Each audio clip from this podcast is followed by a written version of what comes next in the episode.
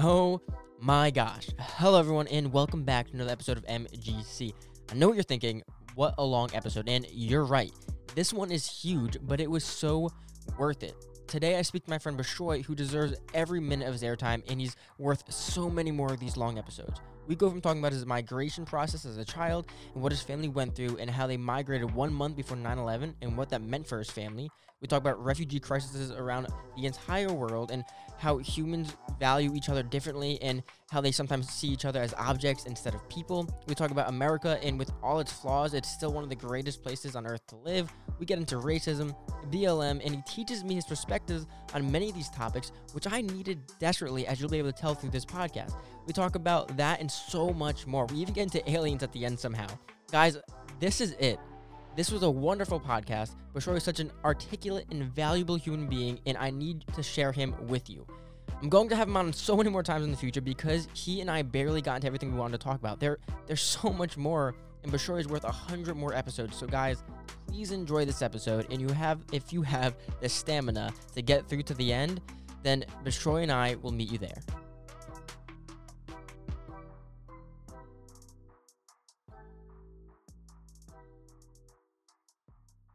Those of you that don't- no one fucking knows, but maybe like one or two or few few people know that you were supposed to be my first Yeah. guest. Yep. And so much shit hit the fan. I know. I Um, know. thank God my friend Sasha, who's wonderful, she was able to be the first guest. Um, she's fantastic. yeah, I listened to uh, yeah, or I watched it on YouTube. Yeah, actually, it was the, great. the only thing is that like obviously we had to do it on Zoom, but it was still great. Well, You know, if she's ever in town, I'm gonna have her do it again. Yeah. But um, you know, God bless her. Thank God she was she was ready to do it. She was so excited, so supportive. But you were supposed to be my first. I remember I was like, I was talking to Amanda. I was like, listen, this is what I'm gonna do. I'm gonna get Bash- Bashoy to be the first guest because we love him so much. Oh, Um, and it's it's not even like like you were just saying. It's like what's what are you gonna say about me for the intro? It's like this is Bashoy. It's like, but no, there's so many interesting things about you that I wanted to have you Ah, on for. on, no, man. seriously. um, I know we were talking about this previously before about um that you know you growing up in Egypt Yeah. and you know you migrating like. I don't hear anybody unless like I'm reading an article or listening to somebody else talk about a story they heard. I, n- I never get to hear somebody's experience. That's something I find interesting you and uh, about you. And then the reason why we're friends, other than you know Amanda introducing us, is that we went hiking and like that was your thing. It was like we're going Yeah. hiking. We got to make sure we let Bashoy know. so like uh, your your life involving that and involving the outdoors and hiking, and then you were also an Uber and Lyft driver. for- yeah, uh, mainly Lyft, Lyft honestly, but for yeah. a long. That's a that's a fucking book in and of itself. Like Oh, that's man. something I want to. know. Yeah. And then obviously, uh, um, the uh, uh, uh, don't say the name. I'll, I'll I'll leave it out. I'll leave yeah, it out. yeah, yeah. Um, I want to know about that. Okay. Um, fuck yeah, man. You're that's the thing. So when you came in here today, or when you were getting ready over the last like five weeks, like oh yeah, I, we haven't been able to do this yet, but we're getting there. What did you what did you think it was gonna be like? I mean, like we're just this is awesome. I just want to talk to Yeah, yeah, man. I, I, and I want to talk to you too, man, because I feel like like we always have great conversations, and like I feel like we've always just been able to like effortlessly connect, and Mm-hmm.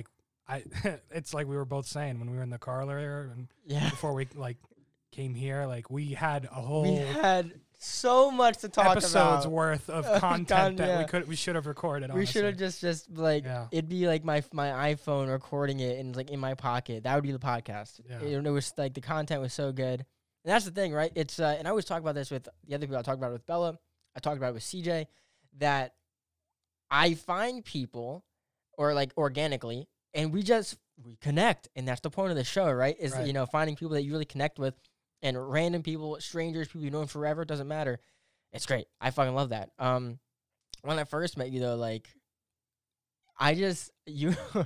it's not that we had like a connect. We like spoke a lot, but like you were so like cons- because you didn't know who I was. You were like, I hope Mark doesn't. Because we went hiking the first time we hung out. We went we went hiking with my girlfriend, and I was a wild man. Like I would be climbing trees Yeah. and rocks, and you're like, Yeah. this kid's gonna hurt himself. Yeah. Like so, you were so like caring, you know. You're like this is like man, this he's gonna die. yeah. and I think it was like Glen Onoko too. It which, was. like so many people have gotten hurt. Oh my gosh, yeah. died. They actually that's what they closed the trail. Are they because of that. reopening it? No, it's still closed, but like people have been going on it anyway. I Yeah. kind of want to, yeah, but hell yeah. But then it's like it's- the risk of getting in trouble. You know? yeah, because they've been actually like nabbing people for trespassing. But I think they start to give up a little bit because just people just yeah. keep doing It's it one of the anyway. best places. It really is. It's a beautiful hike. Oh, what was the other place we went to where Timmy and I went swimming? Um, that was Schooley's Mountain. That was a lot of fun. That was great. That was refreshing water, man. Yeah, I only found that one recently too. Oh, that was great. Uh, well, my friend actually is the one who uh showed it to me. But yeah, You know, so cool. Uh, one of the videos I made, I think it was of Mount Tammany. This uh, South Korean guy commented, thanking me for showing him like America, basically. Wow. I was like, oh, that's really fucking awesome. Does that make you feel good It- inside? yeah, it's like I got six views, but at least one of them's a South Yeah. Korean man. That's really grateful. That's awesome. Uh, but then at the same time, it's also like, mm, wait till you see the rest of America before yeah, you thank me. before you thank me. Um, it's crazy too, because I know like I've never been to Japan, but like Japan's beautiful, especially when it comes to like uh, yeah, their nature and stuff. Like, what's that? What's I know it's like depressing. What's that forest in Japan? the suicide forest. Yeah, what's the name of it? I don't. I don't know. off the top of Because. It's huge. It's incredible, and like the mountain in the middle of it. Yeah. It's like someone was someone. It's like it was like it's like a fucking picture. Someone painted a picture. It's like let's make this real. I I really love old growth forests where Oh, yeah. you know like running out of those. yeah um there's a place I can't remember the name off the top. It's it's in like western Pennsylvania. Um, I'll have to look it up and get back to you. But like it's these big old trees and it's a mix of like you know deciduous and pine trees and Yeah. like the ground is soft. There's good amount of space between the trees, not a lot of underbrush. It just feels like really peaceful and serene. Like I Yeah, love those are my favorite kinds of They're forests great. Where you don't have to like worry about like brush. You know what I mean? Um, but yeah, I, al- I've always wanted to visit Japan too. Like I really like the vibe of it because it feels like it's kind of locked in time. Like if you look at the architecture Hmm. and the buildings, it, it's got that very like like it, it's almost got like a 50s or 60s vibe to you think it. so? Really? Yeah, like like you know like like whenever you watch like an anime or even like look at pictures of Japan and Yeah. in real life, like the buildings are like old but not ancient. They're I like feel like that's a lot of the Eastern world. yeah, it's got that like it's like a very clean country, but at the same time like the buildings and the and the just the whole atmosphere is very like distressed and like you know like everything's made out of like ti- like there's tile work and um lots like everything's very like 90 degree angles and Mhm.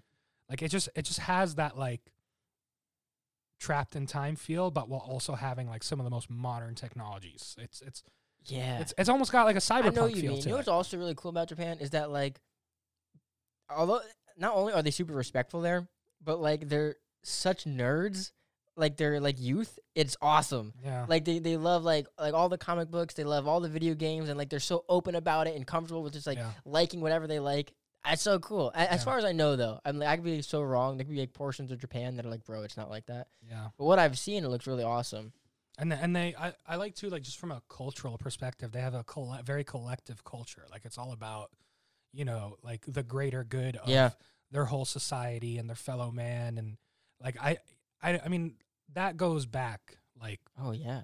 centuries you know probably for a v- very long time but I think like They're really clean too. in a weird way, like the bombings, you know, in World War II only like reinforced that and made that stronger, which is interesting because if you think about like where we are in America, we kind of had the opposite where, you know, America's always been more of an individualistic culture, but Mhm. like 9 11, like, yeah, it brought people together initially.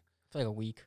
Two Yeah. Not okay. I shouldn't say that. I wasn't. Uh, really well, yeah, like a few months, right? Yeah. And then other stuff happened, you know, but um ultimately it ended up kind of driving us further apart and making us more individualistic. Mhm. You know, it- it's more everybody's suspicious of each other. Everybody's out for themselves and you know, and it, it kind of was like laid the groundwork for the polarization that we see today, you know? Yeah. So Yeah, I'm.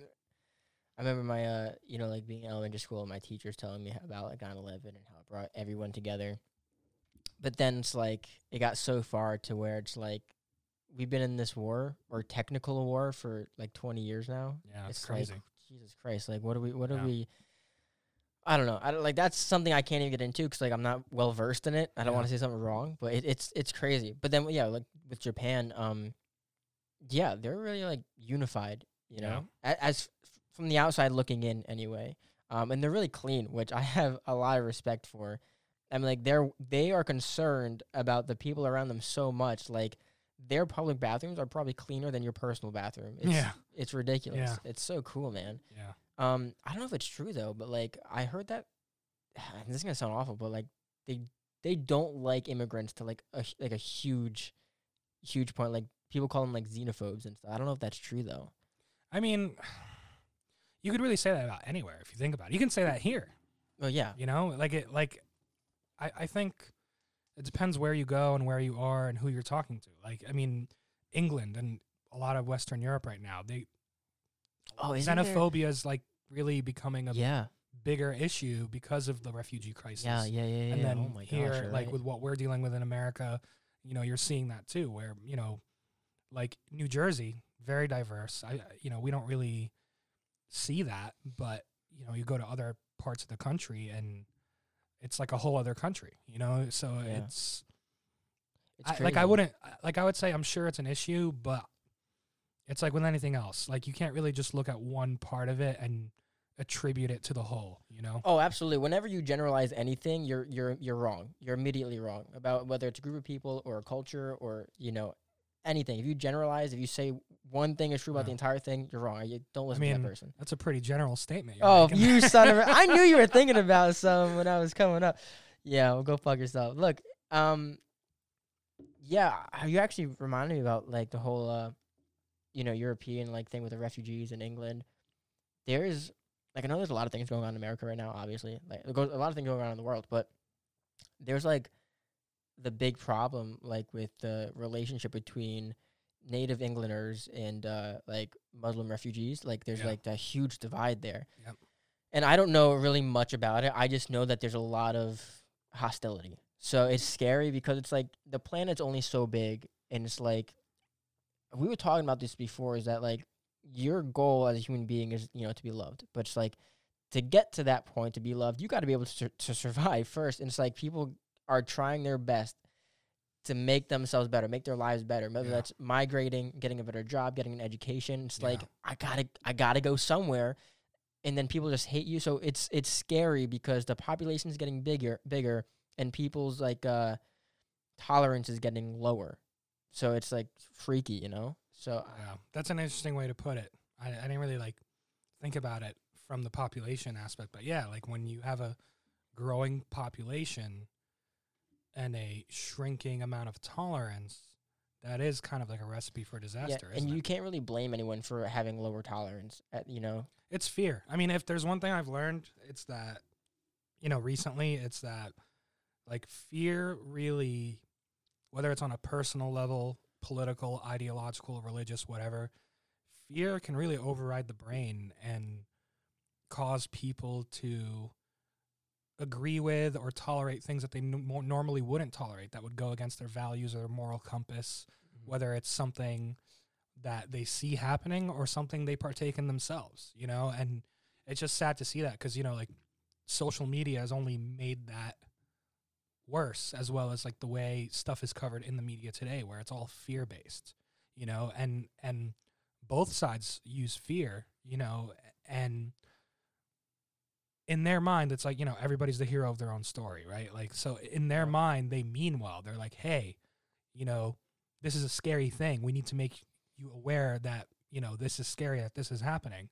But what they're not realizing is when you inform from a position of fear like that, you're not really thinking straight or being your best. And all of a sudden, things that would have been incomprehensible or unacceptable, you know, all of a sudden you're like, you know what? Well, these are these are very extenuating circumstances. You know, these are scary times we're in. So maybe maybe we should allow this to happen. Maybe we should allow, you know, these greater restrictions or you know taking away of freedoms or more mass surveillance or like anything. Yeah, you it's know, a huge rabbit hole where you're getting Right. into. Like I, that's Yeah. all anyone's really talking about. yeah, it's like on the you know like on the left, fear is kind of allowing them to tolerate the taking away of some personal liberties, like you know the right to privacy and expansion of the government and surveillance. And on the right, fear is leading them to want to, you know, um, impose a different set of restrictions. Well, yeah, so- restrictions of people, you know, coming into the country or, you know, things like that. And, but like, I think, you know, if we're ever going to move past this, we have to stop thinking from a place of fear and, and always try to remember to humanize the issue. Like, you know, it, like, you know, let's talk about immigration, right? Because yeah. that's very personal to my experience, and we were talking about a little bit earlier off air. Um, my family and I came here exactly 30 days before 9 11. And, you know, to put it lightly, and, you know, I don't, I don't mean any disrespect or anything, Yeah, yeah, but like 9 11 really did change the whole vibe. yeah, yeah. It really honestly did, you know, because like I, I remember watching movies as a kid in Egypt, like Home Alone and Baby's Day You're Out. wow. And I'm like, wow, America. America. You know, this is cool. And then like I remember stepping off the plane, shit. going to Jersey City where we lived initially, and it felt like the America I saw in the movies. Like I felt the vibe of those 90s films that I'd watched as a kid. Yeah. And then 9/11 happened, and all of a sudden everything got really scary really quick. All of a sudden, you know, my family didn't know if we were going to be able to stay because we were on, you know, temporary visas and our plan was to uh like apply for a green card. Like that's what a lot of immigrants would do. They Yeah. would they'd come here on temporary visas, extend them for, you know, as much as they can, and usually by the time they applied for their green card and got it, like they'd be fine. But then when 9/11 happened, everything was on lockdown. You couldn't renew your visa, you couldn't apply for it, you couldn't get a green card, you couldn't do anything. You know, my family had just got here. My dad was here for probably like 6 months or so before he told my mom and you know to bring us all over. And uh but you know, we didn't have time to do anything before 9/11 happened. So like we were faced with a choice, you know, do we stay and try our luck or do we go back when the visas expire and hopefully when things settle down we can give it another shot and that was the question that a lot of immigrants had to you know grapple with and my family like many families we chose to overstay our visas we became undocumented and we ended up being undocumented for like 10 years Jesus, almost wow. 11 yeah That's and a long time. and but here's the crazy thing, right? And and I'm going to tie this back to like what I was saying before about humanizing the issue. And and that goes with anything, not just immigration, right? So the Bush administration, as I understand it, I could be wrong on this, but my understanding of the situation was they started cracking down on overstayed visas and illegal immigration. Um, but then they also said, hey, if you report yourself, if you turn yourself in, we'll give you a fair immigration trial and hear out your case. But if you don't do that and we catch you, it's an automatic deportation. So my dad, at the time, he made the choice to, you know, report ourselves, turn ourselves in. He basically chose to trust the system during a time where it was a little bit more trustworthy. Not that it ever really was, Well, every Um, system has its flaws. Right, but it was nothing. It, it wasn't like it is now, and and I'll and I'll explain why. So, my dad, you know, turns us. We we turn ourselves in. He says to the immigration officials, "Hey, we're a family, you know, so put us all together on this case because we're either gonna stay together or we're gonna leave together." And you know what the immigration officials said to him? They said, "No, your wife and children are safe. They can stay here. Nobody's gonna come after them." because this is America. We don't do that here.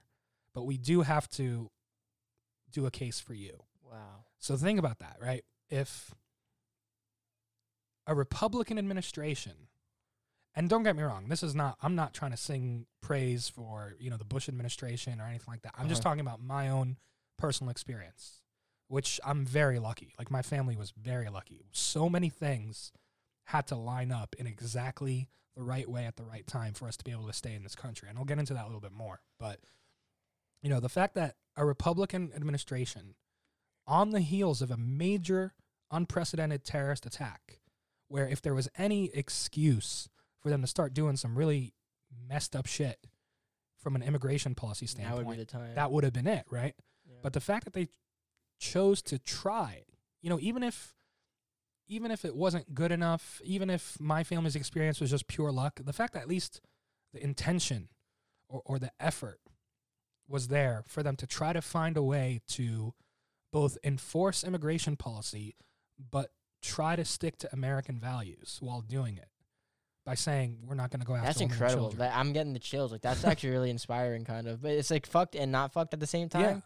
but it goes to show like compare then to now because if it like i said if a republican administration could find it in themselves to do that at that time you know when they would have had every excuse to rationalize handling things a lot worse then there's no excuse for the way we're handling immigration today I feel like also it might have been you your father might have gotten or your family at least might have got really lucky with the person that was dealing with you too. So I feel like there could have been another agent that said you're all leaving or you all get to stay in the same case. Like I feel like you it was also the individual that might That's have like, very true. That's very true. And you know what? Like I, I, I do have to acknowledge that you know, like, it's like I said before. You can't use a, a small part to rationalize the whole. whole- they call that group attribution error. Right. Yeah. It's the same way that people look at you know the most extreme parts of the right or the most extreme parts of the left, and they say this is the entire oh, party. so stupid. So stupid. or or they or they say like you know if one person does something messed up in the name of you know this religion that it must represent the whole religion So stupid. Y- I can't apply I can't stand that. I can't Yeah. stand that. you, you really just yeah you really have to like kind of maintain your perspective and remember that you know you can't I think we're individuals, so it's like treat us as individuals. right right. But you know with my family's experience that was what the immigration officials said. And so it was really just my dad who was had the trial. And even back then the system was so slow that the court case Oh, just yeah. kept getting delayed right? And my dad's immigration lawyer he was not good. Like like this is another thing right? So they actually like i don't know i think it was his lawyer who actually said to him like just apply for asylum. It's the easiest way to to get in which is not true by the way. But um my dad said no because he said you know i'm not going to lie. My f- if we go back to E- egypt we wouldn't be in danger at that time. Yeah. later on it actually did become that way but um, my dad basically was given bad advice by the lawyer who was supposed to represent him. And then by other people they were like hey you know you're not an american citizen, uh, citizen then you don't have to pay american taxes and my dad said no it's my duty to pay these taxes since i live here and he kept records of Who everything said that to him? uh, i think it was like friends or something Okay. but yeah. the point is my dad because you know he'd done business in america he he'd gotten around the world he he he knew how things worked here right Yeah.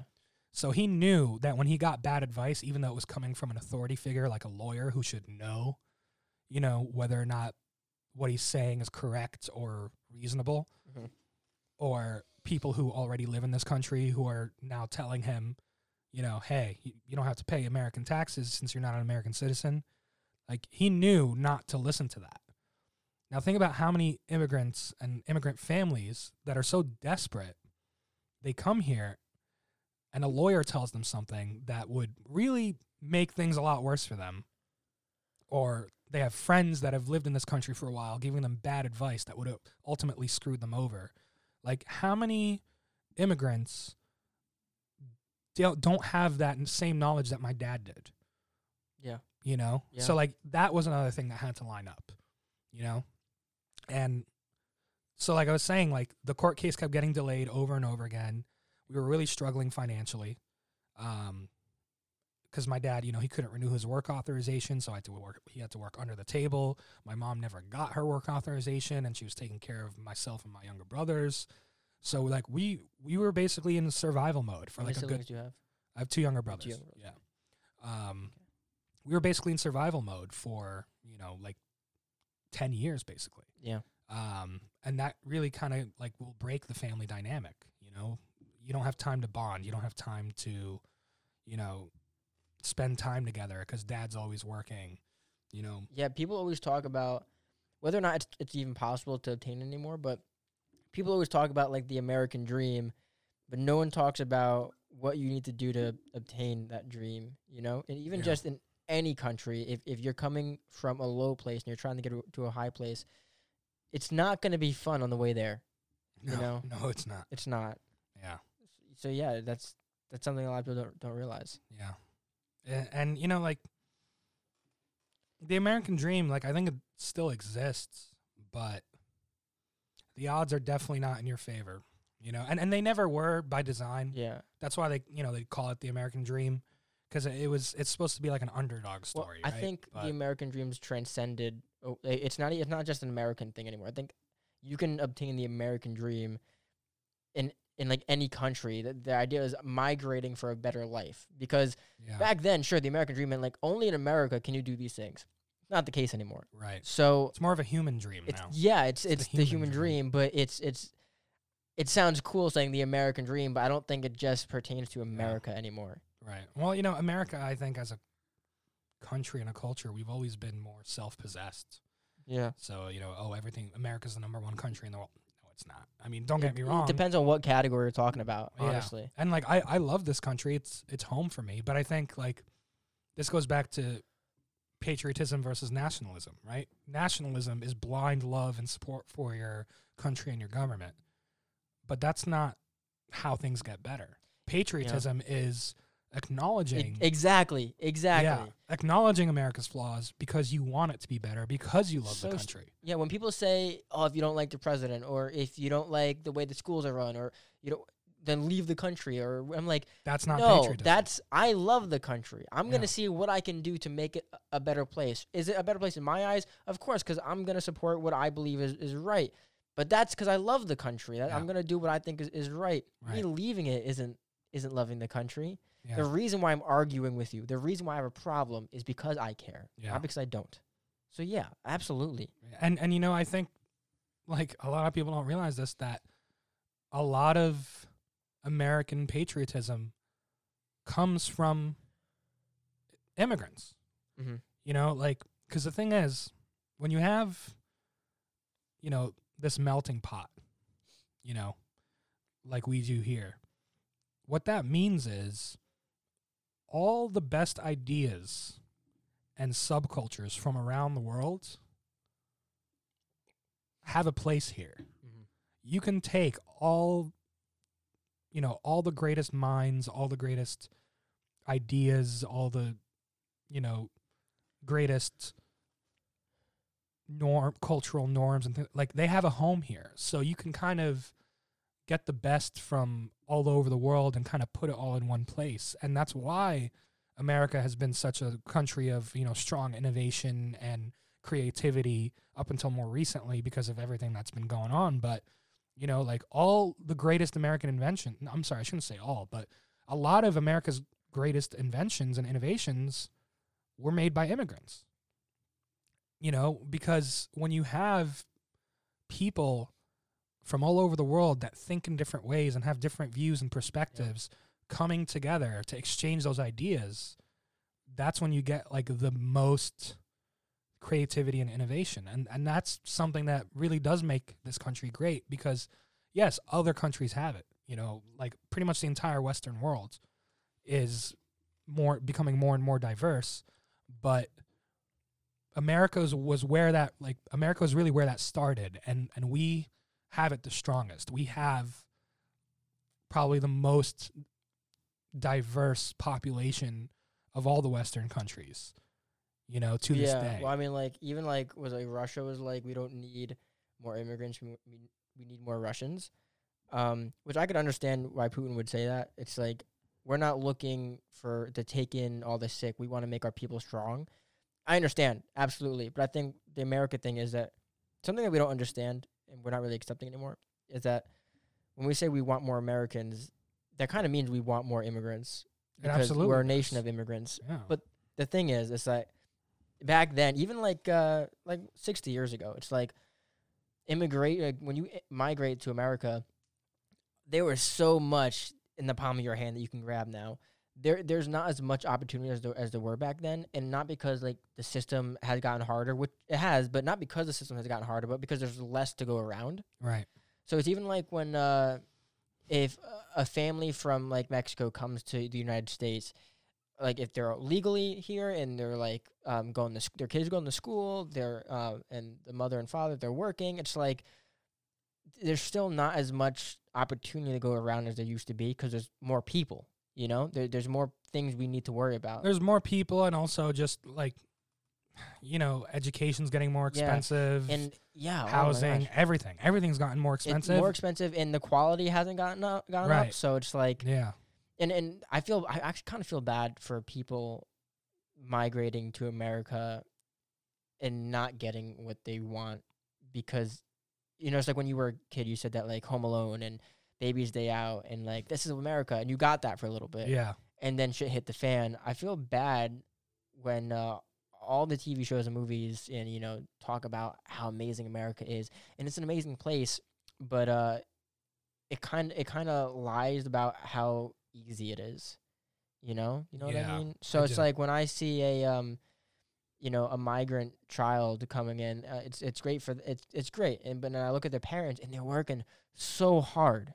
That's amazing. That's Yeah. beautiful for them. But it's like they're working so hard, and like how much, how hard they have to work to make sure their child is gonna get, uh, you know, a fair chance. yeah. And then does it does chance? It's like goes into like, you know, if you're if you're born rich, if you're born poor, it's like how much should the go- government help you? It, it, it the rabbit hole is deep. Um, it's just not what it used to be. It's not what it used to be, and not that I would know. I'm f- fucking 23, but um, I know back then, you know, coming to America, that was the, that was a big deal. You were gonna make something of yourself, and most people Yeah. usually did. Um, and now it's like. You, you don't move somewhere. You just got to figure it out where you Right. are, and I don't know. Well, I mean, at the same time, right? Like, there's a reason the Statue of Liberty, it says on it, you know, give me your tired, your poor, Yeah. you're hungry. Oh, what a great. 'cause Uh-huh. you know, yeah, I love that. I that's always really like stuck with me because you know, if you think about it, like, what do you do when you're tired? What do you do when you're poor? What do you do when you're hungry? Right? Like, those are all conditions that we as humans are always striving to get out of Yeah. you know and that's and again like people who grow up you know having to face those struggles often come out of it being more innovative and creative and adaptable than somebody who's had everything handed to them and that's again like ironically part of what makes america a great place to be is because you know well it's always been a place you know of struggle, but there wasn't, you know, You, Uh, yeah, you had to get over your. You were able to get out of that. like the odds weren't so stacked against you Yeah. that, you know, well, actually, I shouldn't even say that because, you know, like for African Americans, they really have not been dealt a fair hand at all. You know, like, like the, I think the one, you know, one big difference to acknowledge is, you know, you come here as an immigrant, right? Doesn't matter where you're from. And the idea was if you work hard, you can get yourself out of that tired, poor, and hungry state. And there won't be somebody with an iron fist waiting for you to almost reach where you need to be and then just pummel you back down. Right? That's how it used to be. Except for black people. Right? For black people it's, you know, like I, I learned about, you know, um, Black Wall Street, you know, and the and the and the bombing and you know I'm unfamiliar. of uh, I think it was Oklahoma. Yeah, so like there was an area that was in the South known as Black Wall Street where it was like for the first time black people were really really thriving and it was destroyed. They just they destroyed like what, why is it? It's called Black Wall. Wall Black Street? Wall Street because it, it was an it was an area that where black people like were very like it was a large black population and they had finally started to amass like wealth and Okay. success All right. Yeah. Yeah. and it was taken away from them. You know, Because uh, and and go on with the story. 'cause why? um, I, I don't, I, I don't know like all the exact details off the top of my head because it's been a while since I, you know, No worries. um, read about this, but uh, I learned about it earlier this year. But basically, it was you know because of like racism, you know, like it Yeah. was like they they were basically. I mean, we should probably actually just look it up. I, I really don't want to butcher Yeah. it, well, but the mean, point I is, can if you want me to. yeah, yeah. But the point is, like, they were finally starting to thrive and had this area and then somebody was waiting for them with an iron fist and tore them right back down, right? And that's always I think that's always been unfortunately like the experience for black people and for some immigrants. But now it's gotten worse. Now it's doesn't matter, you know, um where you came from. So okay, so it says that um basically what you said uh, the first time about like how they created a prosperous business district district um and then it says and this is um the Tulsa Race Massacre known alternatively as the Tulsa Race Riot, the Greenwood Massacre, the Black Wall Street Massacre, the Tulsa uh, pogrom or Tulsa Massacre took place on May 31st and June and June 1st. So I guess we can- yeah, um, 1921, when mobs of white residents, many of them deputized and given weapons by city officials, attacked black residents, and then dot dot dot goes on. Um, that's another thing. It's like, That's crazy though, right? yeah, because I wonder, because you, because what you're saying is true in many places and false in many places. Just like when a white person says, um, you know, there is or isn't racism. There, it's true in some places and false in some places, and it's like you can't deny. Like there's there's just like actual video recording. I don't know. I, was it Reagan? I don't find out. But there was a president talking about um, what was the uh? It was somebody in the Nixon it was like the, the crack epidemic, where it's like oh no, that wasn't Nixon. Then, where it's like yeah. let's do it like on purpose and like the, with the marijuana, let's yeah. t- single out black people. Like there's an actual video of him Yeah, saying no, that. You yeah, can so watch it. That was Nixon. It was the war on drugs. War It on drugs. Yeah, the war on drugs was basically for the purpose of suppressing the civil Yeah. rights movement and the anti-war movement because in the eyes of those people, that administration, who were the people that did those drugs? Yeah, well, so hold on, let me. so- Hippies yeah, hippies and African Americans. So, but what I was gonna say is that there is truth in racism in the system, and there's truth of non-racism in the system, just like there's proof proof of racism in society, and there's proof of non-racism in society. And it's gonna sound weird for me explaining it this way, but there's technically there's kind of a, a balance. Not that there should be a balance. There should should be one way. Where are you going with this? There should be one way, but I'm saying that, like we said, talking about generalization. Yeah. It's like yes, there's racism in every facet of you know American society, um, but it's hard to find out where exactly it's all coming from because not everyone in each place right. is that way. I get what you're saying, but at the same time, you know, like when you talk about society, you are kind of by design generalizing. You're you're you're speaking based on what a society is. You're speaking about the overall picture. Like you can find, you know, like you said, like New, Jersey being one. Like New Jersey, you can go all over it, and people are very nice and kind and caring and diverse, and you know you won't have an experience with racism. But then you go to other parts of New Jersey, yeah, and you will. yeah, you will. But what's the overall vibe? Well, You know what I yeah, mean? I mean, like there's and there's racism on both sides. I'm like, you know, I went to a community college for three years, and I'm not I'm not on anyone's side, but I took an African American history class, and um, I was actually a great class. One of my favorite professors from that school, a history teacher. Um, but I remember leaving that classroom and walking to the cafeteria, and and i I'm gonna open up this more. So give me a second. But I remember Take your time.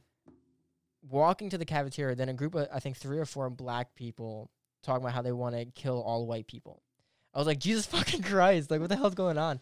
But then I know that there's white people, usually not so publicly, usually on like forums and like Instagram and Facebook and like, you know, Reddit. They they that's where they get most racist.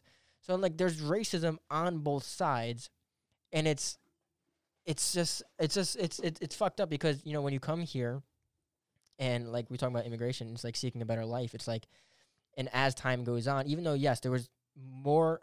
I can't even say this confidently, but let's just say there's more racism back then. It's like now it's like it's so hidden. You don't know when you're safe. You don't know if if it's okay. You don't know if you're good. So you come over here seeking a better life. Whether you're um from you know Europe, from Africa, or from Asia, you come over here expecting to be you know accepted, and and no one and you're not. You know, Right. and then there's also like the thing with like college and like getting loans and how like you know women get a certain amount of like uh, scholarships, men get a certain amount, um, and then of different uh, colored skins, uh, whether it's white, black, you know, yellow, uh, purple, brown, whatever. you, you, they all get certain like they ever everyone gets a certain amount of attention and then it goes into like well is that racist? Um and then it goes like is affirmative action racist? Like no one knows how to fix it. Like it's so confusing. It's there's so much going on. But yeah racism is obviously wrong you know I- Well, I want to. Sorry, go ahead. no and uh, i was talking to adam you know like i was yeah we were talking about how you can trace back all of racism to to slavery i mean like if you wanted to yeah you could sit down and trace it all back so it has a root so black people they've they've given they have been given a bad stick or shtick. I don't know what the phrase is, but um, Delta bad hand. you can say that too, right? Yeah. Um, but now it's like the back to the tolerance thing, 'cause it's like I'm not saying it's right, but then it's like no one. There's a lot of like racist people. They're like, how much more are we gonna give to the black man? It's like, bro, but bro, all this stuff has happened. It's like we- have we're trying to find a way to make everybody happy, but then there's racists like you, and there's people that think they deserve something ba- based on their skin. That you know, it just Well, I mean, I want to I want to take a step back. A Yeah, go ahead. Because, so, I mean, yes, you can say you know there's racism on both sides and whatnot, but I think it all comes back to what I said before about fear, right? Like, so when you hear somebody, you know, a black person or any other minority, you know, say, "Oh, I hate all white people," or know, I, you know, or we should, you know, kill all white people or, or anything like that. and I've I've heard the Where's the where's that alternate, too. usually like? Odds are, and I'm not saying this justifies it by any means, but it's just something to to think about because I think it's important to make distinctions. You know, even if even if the conclusion's ultimately the same, you know, like when it comes to complicated issues like this, you can't really speak without getting into the nuances of it, right? So like when you hear somebody say that, where is it coming from? Odds are it's I mean, I think all racism is based out of fear, right? Because it's fear of what, things you don't yeah, I could understand I could agree with that. fear that you know this person is going to take away my ability to thrive and prosper. Yeah, 'Cause if no, you think I about it, totally right, understand what you're saying. Like the biggest, the biggest lie that's been sold in this country, and this transcends race. The biggest lie is that poor people, other poor people, are the reason why you're poor. yeah, That what the hell is that? that right? has been Yeah. the lie sold from the top to us people at the bottom. Other poor people are the reason why you're poor. And that actually goes back to emancipation. Do you think you could explain in your own words? It's gonna be hard. Do you think you could explain why that would even sound logically correct? Why why saying poor people are the reason why other people are poor? Well, that's just it's, It's- a scapegoat, right? Uh-huh. Like that that because what would, what happened was, you know, when when slavery was over in America,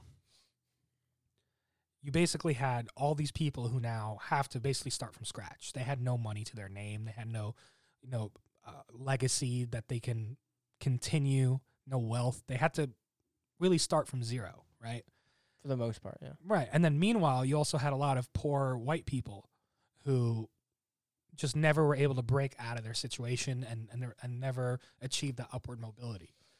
And those Now people there's like more competition. Right. Well, it's not that there was more competition, it's that those people had more in common with each other. You know, a poor black person and a poor white person had more in common with each other than a poor white person and a rich white person. Obviously, there Yeah. were significant, you know, differences as well, but overall, they had more in common with each other. Yeah, of course. And historically speaking, what happens when all the poor folk band together? The people at the top don't stay at the top for very long. hmm So how do you stop that? Yeah, you make enemies of them. You divide and conquer. So this message was pushed out that hey, you may be poor, you may be white, but at least you're white. Yeah, wow. And that message was what's what really where I guess you could say modern racism in America really took hold. It's you know, hey, you know, I, I think there was a quote somewhere. You, you know, you probably look it up. It was somebody saying that like, as long as we can convince that the lowest of white men was better than the richest of black men, then like we didn't have anything to worry about or something. I know I'm butchering it, but that but you get the gist, right? Yeah, no, I understand what you're saying. So, but the point is, you know, it all comes back to fear. It's that fear of, well, like like you kind of accidentally touched on it yourself. You said, "Oh, well now there's all this competition." Why? Why is there this competition? You know, is it because oh, there's not enough jobs? Like like that's another great thing to tie it back to immigration. Like it always fascinated me how the narrative could be oh, these immigrants are coming to America and taking all our jobs Uh-huh. right? But then on the other hand, oh, these immigrants are coming here and they're being lazy and they're living off welfare. Which which is it? Yeah. You know? Well, I mean, like, it's, I mean, like, even for like actual like citizens born here, it's the same thing Right. too. It's like you're either taking a job or you're lazy. It's both. Like we're human beings. but but and then also it's it's like oh, you know, um I don't know why I'm doing this voice. um eh, I lost my train of thought, but it's this idea that um the stupid voice. God, it got to you. I know it really did. Give me a moment. Um, I'll give you a moment. Yeah, no, but I know what you're saying about with everything. You're very articulate. It and it's another thing too, and I know you're thinking. So I, I'm I'm sorry. No, no, you're fine. So um, but it's it's hard to grasp your head around the entire thing because there's so much involved in it, Yeah. and and you can't help but say something incorrect, no matter how hard you try. Like something you're gonna say is like, oh, you did you didn't fact check that. Oh, you weren't sure, and I know you're being very careful. Like, oh, look that up, look that up, look that up. Um, but it's scary talking about this stuff too, because like, especially you know, 'cause I I between the two of us, Yeah. you've lived closer to a life of all that than I have. Um, is because um, you know, I was born here.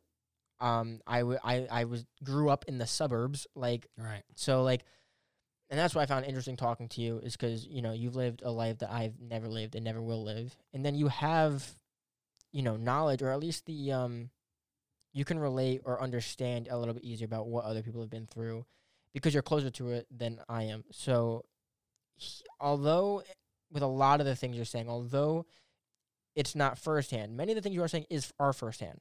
But even the things that aren't firsthand, it's better hearing come from you than for me to try to figure it out on my own. I mean, I don't know, man. Like, I think to be fair, like the fact that you even have that fear, or any of us have that fear of, oh, what if I say something wrong? It comes back to that polarization and the fact that like we're just we're being a lot harder on each other than we should be because, like, I know obviously you mean well, and you know I mean well, and if I say something incorrect. You know, or Yeah. you say something incorrect, like I'm not gonna come after you. I'm not gonna try to cancel you Yeah. Like- like I think this, you know, the whole idea of cancel culture, like so stupid, man. I mean, It's like I want to learn. Please it's a- talk to me. it's you an know? overcorrection, is what it is, right? Like there's validity to it. There are people who should be canceled, there's there's people that yeah there's there's people that are being You know, vicious. like the Harvey Weinstein's of the world, you know, like all those Yeah, messed up. That's like, ridiculous. Those are the people. Yes, absolutely. Like there is validity to it. However, I think there's, you know, it's like the pendulum is swinging, right? But it Mhm. kind of it's overcorrecting right now. So it's it's almost like we as a society discovered this new tool, right? This shiny new way to enact some kind of justice that Yeah. wasn't there before. But and I think it's a very human thing when you get something new, you want to use it all the time yeah. you know to a to a to a hammer everything's a nail kind of thing you know and we just got a brand new hammer the band hammer. So we're gonna use it a lot Yeah, of you know a lot of times in, in ways you know but we're gonna use it in ways where it's justified and we should have you know but then also there's still that human temptation to be like well you know i want to i want to use this new power this new tool that i didn't have before even in situations where it's not necessarily appropriate to do so you know but um i remember what i was going to say before. The other thing was how like this whole idea of oh immigrants are coming here and taking all the jobs but then meanwhile there's also this narrative of there's not enough people going into trade school and f- there's there's Yeah. you know we have such a shortage of plumbers and electricians and and you know tradespeople in this country. So again how can both be true? How can there be a lack of jobs you know how can immigrants be coming here and taking all your jobs but then they're also lazy and unproductive and mooching off welfare and there's also too many jobs and not enough people to fill them just not the jobs you want is that it like it's Yeah. again all of it's noise just And meant like you said, to it's fear. right, right? it's, It's like- fear based and it's just meant to drive us away instead of banding together and calling for a higher standard of living you know um Yeah. but you know like so my point is t- when you hear you know uh, like you said when you're in south down south and you heard some black people say oh you know we should kill all white people or whatever that was probably from fear too. And Oh, this is actually in New Jersey. oh in new jersey. Well, all right you said yeah yeah It was my community college before I went to yeah university. yeah yeah. But you know that was probably a fear thing too because maybe you know they were afraid of the things that they've seen white people do or even white people in oh, their own absolutely. personal lives I didn't for a second think that they didn't have a reason to feel Right. that way. Did I think it was probably uh, not a good idea to say that out loud in the middle of campus? Yes. Well, yeah, yeah. I mean, but- but what's interesting is you know it's like how much of that fear is founded versus unfounded, Yeah. right? So like if a white person is racist towards another race, it's because they're afraid. But why are they afraid? And is that fear founded? And and I think when it comes to you know a black person or a minority being afraid of a white person, there's there's often valid reasons for them to have that fear because you know you look and see all the things that have been done to black people and minorities in this Yeah, country it goes versus white people. So, and again, I'm not I'm not trying to justify racism on any level, but I think there's a distinction to make in that the kind of things you hear that sound racist coming from one side are not equivalent to the kind of racism that you hear that's based in pure bigotry or hatred or false You're fear. gonna have to give me an example on that one. So, like I said, you know, like if a minority or a black person has, you know, racial views Okay. against a white person, odds are it's because they're afraid because they've seen or experienced all yeah. like things that white people Let have me done. let me say maybe you can. I'm gonna say what I think you're you're saying. 'cause I Okay. know I know I know you mean. Because I'm like when I when I was taking that class right, and we talk about you know all the horrible things that have happened. It's obviously like, obviously like um at least Black Americans because I, I can't speak for you know Black uh, cultures in any other country because I, don't- I don't know anything about them. But Black Americans they're like this is how we've been treated here over the last uh, bicentennial. You know, so it's like where this is how we feel. So we see what our parents have gone through, we see what, what our grandparents have gone through. We obviously have a real fear of what has happened, and even if it doesn't happen anymore, we're being taught that this is what happened, and Or we could and, and- happen and, and, again. and so we're just like, this is this our culture is fear, is being afraid of white people, and although the last like what forty years, when was the forty years when segregation ended? Not that it's perfect now, but I think it's more like 60 now. is it sig- tw- what, yeah. what happened in the six? Oh my gosh, what year is Crazy, it? right? Jesus Christ. 1960s and now whatever. The point is, they actually have something that's 60 like years. physical. Whereas like oh, the white people, as far as uh you know this kind of racism goes, it's like the fears with immigration. It's like you're coming over here and, and you're stealing stuff from us. We had it this way, and now we have to change. Is it that? Is it is that kind of what you mean when we have a, a racist white person feeling like they're being robbed of something they had before because now they have to share it?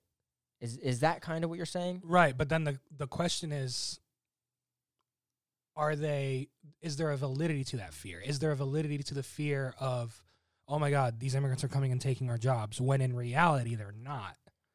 You know, but they've been made to perceive that way. So versus, you know, the black person who's afraid of white people because of, you know, like hate crimes and, and mass shootings and like And now, historically the things that have gone on. But I mean, at the same time, here's another again because there's no right answer to this, right? That's the, that's the big problem. This is a big issue, and like I, if I sound like I know what the fuck I'm talking about, like forgive I me. mean, 'cause there's I two don't. sides to every paper too, because It's not even there's two sides. There's a bunch of sides. yeah, You know, Well, I there's mean, so like, many so- different perspectives. But like, so like, you know, if you look at it, I guess I, what I'm saying is, there's a. It's interesting to me that something like racism, which more and more people have been kind of trying to paint as this comes from hate, this comes from bigotry. And and that's true. There are definitely people that are just hateful people. Yeah, right? and, and their racism is based on hate. Yeah, by, But the, I by the way, real quick, before just so people know, like when I say a racist black person, when I say a racist white person, I am, and neither are you, are in no way generalizing that entire race. We're talking about individual, hateful, pe- evil Yeah. people. Well, again, but th- this is again there. Here's to even bring more nuance to it, right? How much of the racism that we see today comes from hate versus fear? That's that. I think that's what I've been trying to get to. Can you- say? Try to ex- So open that up. yeah, so you know, there's racism based in just pure hatred, right?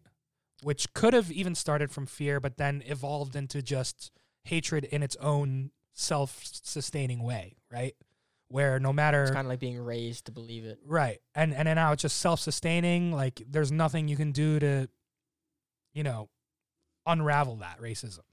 But I think the more, and those are like the extreme racists Uh-huh. right? Those are like the hardcore, too far gone, nothing you do or say is going to change their views kind of racism.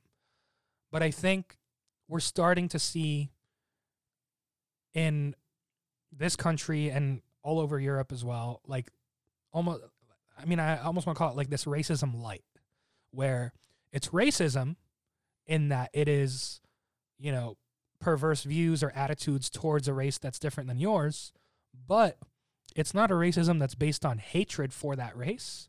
It's based on fear and fear of that race and and there could be validity to it or there might not be so like even you know like even to to kind of flip it on its head right after 9/11 people who you normally wouldn't think of as racist or even view themselves as racist started being a little more racist you know they, they started because they were afraid, right? They were attacked by these people with different color skin from Yeah. the Middle East. But that kind of racism, I think, is it's easier to come back from. It's easier to ad- address and um, I know what you're saying. rehabilitate, you know? Because if you can address that person's fear, you'll address their racism. because I know what you're saying because right now, present day, I, I believe mm, that's, I'm I don't have the statistics me, but not like anyone taking a poll for this, but more race there's more racists today on every side than there were like five years ago because of everything going on. Like Right. what I've noticed with like something like Black Lives Matter is that within every group there's going to be male factors, which means within every group there's going to be an unfit member that ruins it for everyone.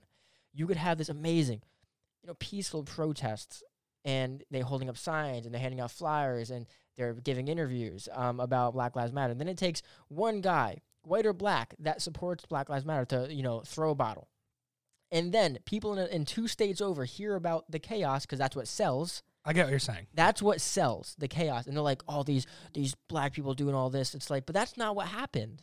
That's not what happened. So people are becoming more racist because they think because there's, there's all that's being shared. They think about all the chaos that's going on from you know black lives matter like i'm on you know what ifunny is the forbidden app no one's allowed to talk about it, it's the big joke but um it's a meme app Yeah. and it's I don't want to say it's super racist on there, but it's very conservative.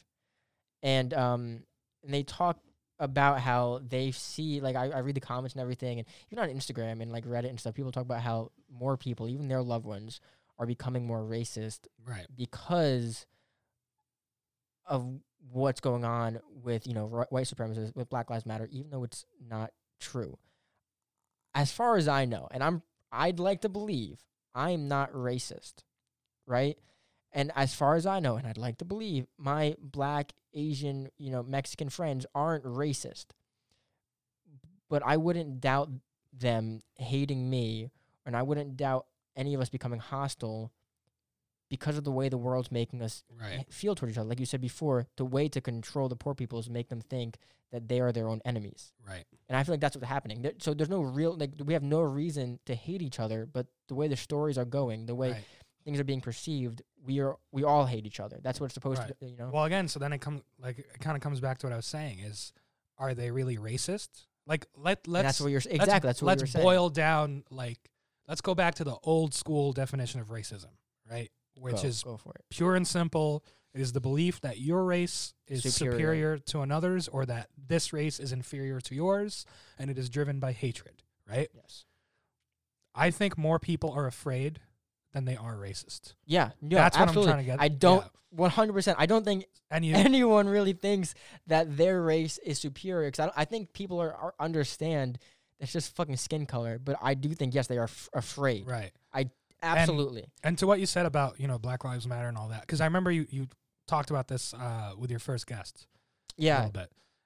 Like the thing about, and she brought up a really good point about you know Remind the- me, the- it's- she said how like the problem with having one organized leadership is if if that leader gets taken down, it, and it kind of hmm is a bit more damaging to the movement overall. Because I mean, the thing is, like, Black Lives Matter isn't an organization; it's it's an idea, Yeah. right? It's simply the idea: hey, these lives are being treated like they matter less than all lives. I understand. Right? I understand. And the thing, the thing to remember, right? Like, we, you got to remember that, like, hindsight is twenty twenty. So you know, we look back on like the civil rights movement, right, in the 1960s, and we think of Martin Luther King as like the face of that movement. And- Malcolm X too. And well, exactly, right? I, wr- I think I told Sasha I wrote like, uh, like an eight thousand page paper about uh, Black Lives Matter and the civil rights movement. Eight thousand page or words? words. Did I say page? Yeah. Oh no no no no. like, no. what are you writing? The Odyssey? no, over no, no, no, um, did um, and I I talked about I compared the two and why some aspects of them are good, some aspects are bad, and why it did work, and why it didn't work, and um, I know what you're saying when it's like, or what Sasha was saying, how having one leader could be a bad thing, and I think what I meant was, and I'm sorry for cutting you off. no, no. good. Um, I think what I meant is that like, yeah, the Black Lives Matter was just the idea, was just like a statement that is true. I think it would be amazing, but I think we're getting into a problem where there's a lot of people that think they are righteous. They should lead this Black Lives Matter. Who? When see, and that's the thing. Whenever I'm, w- you know, I don't really watch the news, but whenever I'm watching YouTube, whenever I'm on any kind of social media, I see um or whenever I'm reading news articles, whether Right. it's from, and I don't stick to one. Like I'll watch from like Fox to CNN. Like they're both they hate each other, but like you got to read all the sources. Right. And I and there's people that you know they'll they'll speak at like you know at the podiums, and the people that like organize uh, Black Lives Matter in like Kentucky, people that organize Black Lives Matter things in New Jersey, and it would all work, but there's a lot of people, like I said, male factors, people that are unfit members that like the people I met at OCC or didn't meet, but you know, listened Right. to while they were walking around. Some people want destruction of whites. Some want the destruction of blacks. Some want destruction of police. Some want to build the police. Like, I think Black Lives Matter would work if, and this is where I think I messed up. I think Black Lives Matter would work if there was like an idea of a, of like exactly what what to do. Not that that's an easy thing to answer, but I think that's the problem because no one really knows what Black Lives Matter is. You know. I mean, again, I I think everything you're saying. and I'm lost. Like I, I'm No, not no, saying no. this. I'm not I- saying this as this Right. is it. No, no, like, no. I should. I, feel like. I shouldn't be lost. Right. Like someone and, tell me. and look, I'm not I'm not a spokesperson on Yeah, any of this stuff yeah. either. Like we're just two people kind of exchanging ideas here. But like the thing is, everything you're describing about like, oh, you know, this would work if it was this way. Like, I'm hundred percent confident the same exact stuff was said about the civil rights movement in the '60s by people during that time, because you got to remember, like, having the benefit of hindsight and being able to look back on history it looks a lot more organized because now it's in the written it's in the written yeah, like right. historical record right but you had the Black Panther Party, right? The more extremist, No, right? you you're had right. you had Malcolm X. Malcolm X. you had Martin Luther King, you had Rosa Parks, you had all these different, and you know we see them as one now because it's entered into the writ, you know written record, or we even see it as two sides of the same, like the yin and yang. You know, Malcolm X versus Martin Luther I King. guess I'm, I'm not even yeah I'm I'm more upset that we can't figure it out than I'm saying that there it's not there because you're right like there's so like looking back at it it's easy to be like like hindsight People have said. said the same thing. You know, Yeah. I'm sure they said the same thing. They'd be like, "Oh, the civil rights movement would work if, they only." if they had a message Right. a straight, you're 100 percent right I but we they do have a message. they do have a message it's as simple as Black Lives Matter. black lives you know of That course is the message. You And know, I, yeah, anything else after yeah. that is just noise. You know, and the people that get self possessed and use that message to try to create a following of their own. You know how you deal with those people? You ignore the fuck out of them. yeah I think that that's the thing because because then uh, Stick to the message. Yeah, That's that's that's, probably like, that's like the problem, right? It's that like uh, the, the all the noise, because and you're one hundred percent right. And not like I not that I haven't even thought about this, but so yeah, looking at looking back at it, uh, the civil rights, it's like it's easy to know what the goal was because it's all written down. You're able to see, oh, okay, this is what they did, and they got it. And this is what they got out of it. Beautiful, hell yes. Right. And, then, and then trying to compare that to something that's happening in the moment, it's what a mess. Um, it's it's not it's not it's unres- it's it's irresponsible to be like, oh, but the the civil rights movement was like this. Why do you gotta be like that? Because it's a new world and it's happening before your eyes. So yeah, I I'm just upset. I'm not saying that it is one way or, is, or isn't. I'm just upset that I can't figure out, or we can't figure out, you know, exactly what to do about it. You know, and that there's not one straight movement, like one not one straight path towards what we need to do. There never Right. is. There never will be. It's just Well, it's it's you know what? It's because it's like a ball of yarn, right? It, and you can try to. There's so many angles to it, and you could try to pull on the thread from one side, and then maybe you can pull at it a little bit before it ha- doesn't have any more pull or any more give. yeah. But then in doing so, you might have released a thread on the other side that now you can start pulling. Like that's kind of I think like the best way to visualize these kinds of issues. It's that there there's not gonna there's not a secret string. There's not a secret thread where if you just find that one string and pull on that, the whole thing will unravel. It's more like a series of let me pull on it from this side. Oh, this loosened this other side. Now I can pull on it from here. And slowly but surely over time, you can then unthread the whole thing. But there's there's no there's no trick to it. There's no shortcuts, right? And but I think, you know, for us to see that clearly, we have to start talking about these issues with nuance and distinction again because again, I think that a lot of the racism that we see today is based on fear and not on necessarily pure un- un- unadulterated hatred because the ones that are racist purely out of that ha- hatred Yeah. those are the ones you're never going to reach right but the ones that are only racist or have racial ideas like fear and ignorance. It's is like- because of fear and ignorance and those Yeah. are things that can be corrected and, and can be 100. addressed and i think that's, that's, the biggest problem. I think. and that's most and i think that's most of the racism we're seeing Yes, today the majority. right One, I totally agree with you. I totally agree with you. that doesn't mean it's still not damaging because it is right race like the effects of racism are the same but it's not a hope i don't think it's as hopeless as people are trying to make it seem right it, it there is hope the hope is you address the underlying fears which is why I, I think you know we're on the same page about both being andrew yang supporters is because Oh, I love Andrew. a lot of his policies I love Andrew. address Yang. those fears It- yeah me too i, I I got an email from the thing while we were talking. I, yeah. I, when I heard you read it, I'm like, I know that's a Yankee. email. Humanity uh, Forward. Yeah, I, I love them. There was this email I got from Humanity Forward. It's like, donate ten dollars and maybe win an interview with Andrew Yang. I'm like, hell yeah! I didn't end up doing it, Oh, but it. Imagine if you got him on. yeah, I got him on like amazing. 15 minutes. yeah. Oh But, my gosh, um, that's so funny. But yeah, so like, you know, that's why I really think Andrew Yang has it right because his policies address those fears. If you're no longer afraid of how you're going to put food on the table and how you're going to be able to, you know, Man, being the president's fucking hard. yeah, um, tell me about it. Tell you about it. Yeah, I've, I've I've I've been doing it all my Yeah, life. all your life. Imagine. Um, but yeah, Oh you know, I. I think it's a it's a very big topic, and we could probably go on about it all day. But I want to, I guess, I don't know how much time we have, Bro, I, don't give a shit. It's not like I've got producers telling me I've got to True. stop at a certain time. All right, that's fair. I wanna- mean, like we start. We're technically at an hour in because we we we talked a little bit before we, we Right. started recording right. or really starting. Um, Um, I'm fine, man. Don't worry Okay, about this. Don't even cool. look at the times. I I put a sticky note on it. God damn it.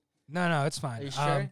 I want to, I want to just bring it back again because I, Yeah, Larry. Yeah, I didn't really, ahead. I didn't really intend to make this about like. I mean, it's cool that it kind of got more philosophical, but again, I don't want to give the impression I that I know I needed this because I don't have like obviously if- for anyone that's listening and even you like you probably tell like I my life doesn't rov- like it doesn't revolve around this racism stuff because un- and it sounds awful but I don't have to deal with it on a daily basis and I obviously have my own problems like everybody else yeah, so yeah I could do with a little bit of an education about it I I think that was I think it's pretty fucking important for me to know what's going on I think it's So- important for everyone. so to hear I'm learning every day. yeah, man. so to hear, you know, the things you're saying, and obviously, even when this is over, I'm going to take what you said, I'm going to think about it, and I'm going to uh, see where, you know, what I think.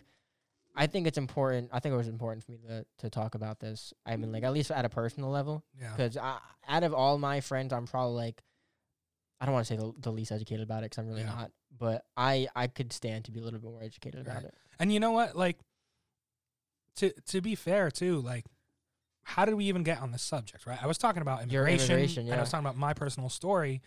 And here's the thing, because of the things I've been learning recently myself, I had to take a minute and because I was talking about the immigrant experience, right? About Mhm. how at least if yeah, this was like a, uh, You're uh, right. like, Uh, let me how like at least if you were tired, poor, and so funny. hungry, that you could do this, and America would you know wouldn't be waiting for you with an iron fist to crush you, and that that was you know what I believed. But Yeah. then because of the things I've seen this year, right, with the protests and learning more about you know black people's struggles in America, like that allowed me to realize, well, wait a minute. Black people have always had the iron fist waiting for them, you know? And that's something I wasn't really aware of before myself, even as an immigrant, right? Because like that's why like I, I personally I don't like the term people of color. Cause first of all, you just literally took It's a huge group of people. Right. First of all, like you're you're you're literally taking all these sister. different minorities and and cultures and balling them up into one singular yeah, that's so entity stupid. as if they all have the same struggles and issues. No, they don't. My struggles as an immigrant are not the same as the struggles like, of a black person. Like my sister's Italian. Like we're all Italian. My sister looks adopted. right. She would if if the term was people of color, my sister would be a person of color. But she's my. I mean, like and it's just to me, it's just weird too because it's like, it's like you took the word, the phrase "colored people," which is not an acceptable thing to say, yeah, and you just oh people of color. people of color. Yeah. like you know and again you're gener- going back to generalization. How are you going to generalize Uh, the struggles of an asian american you know where they have to face that pressure of being the model minority right? And how much that sucks to the struggles of um you know somebody who's from the middle east like me or or a black person or somebody who's a native american like how are you going to just lump us all together and say that we all go through the same yeah, thing you guys don't even like. right Every, they don't have the same values. Like a like a Nate like a, a an Indian American doesn't have the same values as a, an African American. You know, so it's like don't lump us all together because we all we all have Right. different I- I- thoughts. I, honestly, like, I can't say this like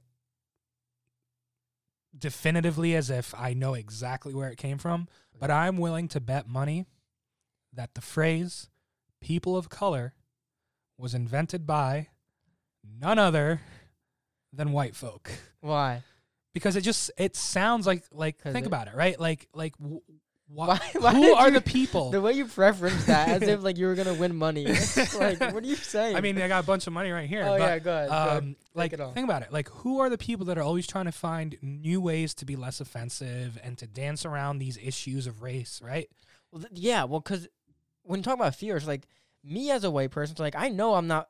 Listen, fucking judge me all you want, and I'll take it, you know, into consideration. But I don't think I'm fucking racist. So yeah, I'm fucking scared someone's gonna think I'm racist because they're too ignorant to realize that I'm just trying to talk with them and understand what's going on. It's like if I feel like if I had this conversation with someone that's not you, they'd think I'm ignorant on purpose. Like I'm trying to not realize all this stuff. But no, I'm actually trying to learn. So it's like, Well, it's wait, hold on. Let's unpack that for a second. Why do you think that? Why do, I- why do I think what? That if you weren't talking to me and you were talking to someone else, that they would think that you were being willfully ignorant. Why? Like, what makes you feel that way? Because, like, I'm not, I'm not a unique or special guy. Well, I right? think like, I think it's easier I because we're, think- we're friends. right. But know, I'm saying, like, I'm. I'm a, I'm hundred percent sure that if you talk to most people, right, whether they're Egyptian like me or Uh-huh. you know a black friend or anything like that, or even a stranger on the street that seems approachable. They're not gonna. They're not gonna judge you like that. I You're think that's more of I- a I- perception thing. You're right, and that's where the fear comes in, is because uh, the chance that I'm gonna come off incorrectly, and before I could explain them myself, it's like if I if I meet if I'm with a friend or if I meet some person, Yeah. like a pizzeria, I don't know them, and like we have a discussion. It's like we're waiting in line, we have a discussion. They're gonna leave before I get a chance to explain myself. It's like I'd rather just stay quiet, you know, because I'm afraid that there's a chance that I might not be able Right. to explain myself correctly. You know what that's making me think of? Remember what we were talking about earlier off air about vulnerability? Go fuck yourself. I don't think that. No, okay, no, I, you're right. it's you're a right. vulnerability thing. No, but, but I don't think that has to do with what, exactly what we were talking about. but it time. does right not exactly but it but in a bigger sense it does right because if you think about it part of why that fear is growing bigger and bigger So do you think that I should, or not even me? When I say I mean the royal line. Do you think you, not you, like the royal you? Do you think you should risk being seen as ignorant or offensive to try to better yourself, even though this risk might become catastrophic? why will it become catastrophic in the like the cancel culture thing. It's like if someone even if you don't have like a following, it's like if if word gets around that you're racist or if you're like um a homophobe but you're not, you're just learning, you like people won't even hire you. Like people like well that's like in close knit communities. It's Okay. like scary. i get what you're saying but here's the thing like you you are clearly not a racist or a homophobe Thank you. i mean Oh. let's just start there Oh my But- god. but but the thing no but think about it, like it's that fear of vulnerability right Be- and and it's not unfounded because again this goes back to what we were saying earlier about you know cancel culture being a little bit of an overcorrection because we got this new tool we i, I say we as a I know the royal you, a royal we. as a society not you know i'm not speaking on behalf of any Yes. right? Um, you know, we got this new tool as a society to start to right some of the injustices that were not being addressed, but we're overcorrecting with it and we're overusing it. And it makes people feel like they can't and as a help. result, you know? people right, people are now being attacked for being vulnerable, for showing. Yeah, it's their like I, I can't even ask to be Right. taught.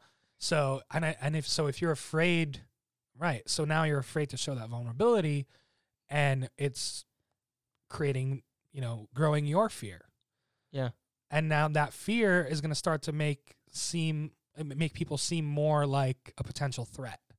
Because now you don't like whereas i you know the general person on the street if you approach them and have a conversation if they seem approachable they're not going to judge you you know? If uh, or may, not that anybody approaches people on the street. Let's use a better example. Let's say you're at a party Okay. or you're at you're in class or in you know in school on campus somewhere or at a bar right? And you overhear a conversation or you just strike up a conversation with somebody and they seem friend like most people are going to be you know friendly and they're not going to judge you. They're going to be open to hearing your points of view and they're going to want to you know if they can tell they can tell where your heart is coming from is my point. Yeah. right? Like like your fear seems to be like you know what's in your heart. You know you're not racist. You know you're not you're not homophobic but there are things that you don't know. Right? And but your intentions are good but your perception is that there are people who have been canceled whose intentions are good and they're pretty clearly not racist or homophobic or what have you but maybe they just weren't informed on certain things so and then they got canceled like anyway. that actually happens a lot with immigrants. Like they're not aware that our culture is like we we act a certain way.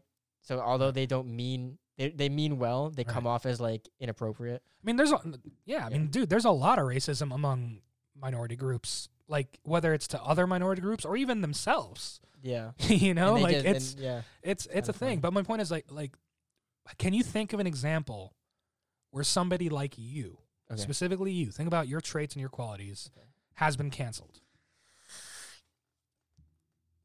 Well, I'm I'm pretty small time, so no, That's not what I'm talking about. I'm talking about who you are. no, I guess not. I mean, like Right. So what are you afraid of? the chance, I guess. But Yeah. how could that chance be there? Do you know? know? Like, I know exactly what you're doing. yeah, I, I, I think exactly I think saying. the other thing is that like the bigger fear would be, you know, things that used to be acceptable. Yeah. Now becoming unacceptable, like jokes oh, like were the, okay to make. Right. like, Like, yeah, like the word um, I'm, I'm listen, don't don't don't even. But like first of all, first of all, hold on, real quick. I we don't have to get into this. I just want to say I hate when people use words to talk about the word, and then they get like yelled at. My friend Adam's brother Abraham, who is Adam and hold on, Adam and Abraham. yeah, what what his name's God. Ibrahim Ibrahim. Ibrahim, yeah, Yeah, um, but definitely an Egyptian family. he's a they're Egyptian and Algerian, but he was talking about the N word, and he's literally African. And then our white friend was like, "You can't say that." I'm like, "What do you What do you mean? what do you mean?"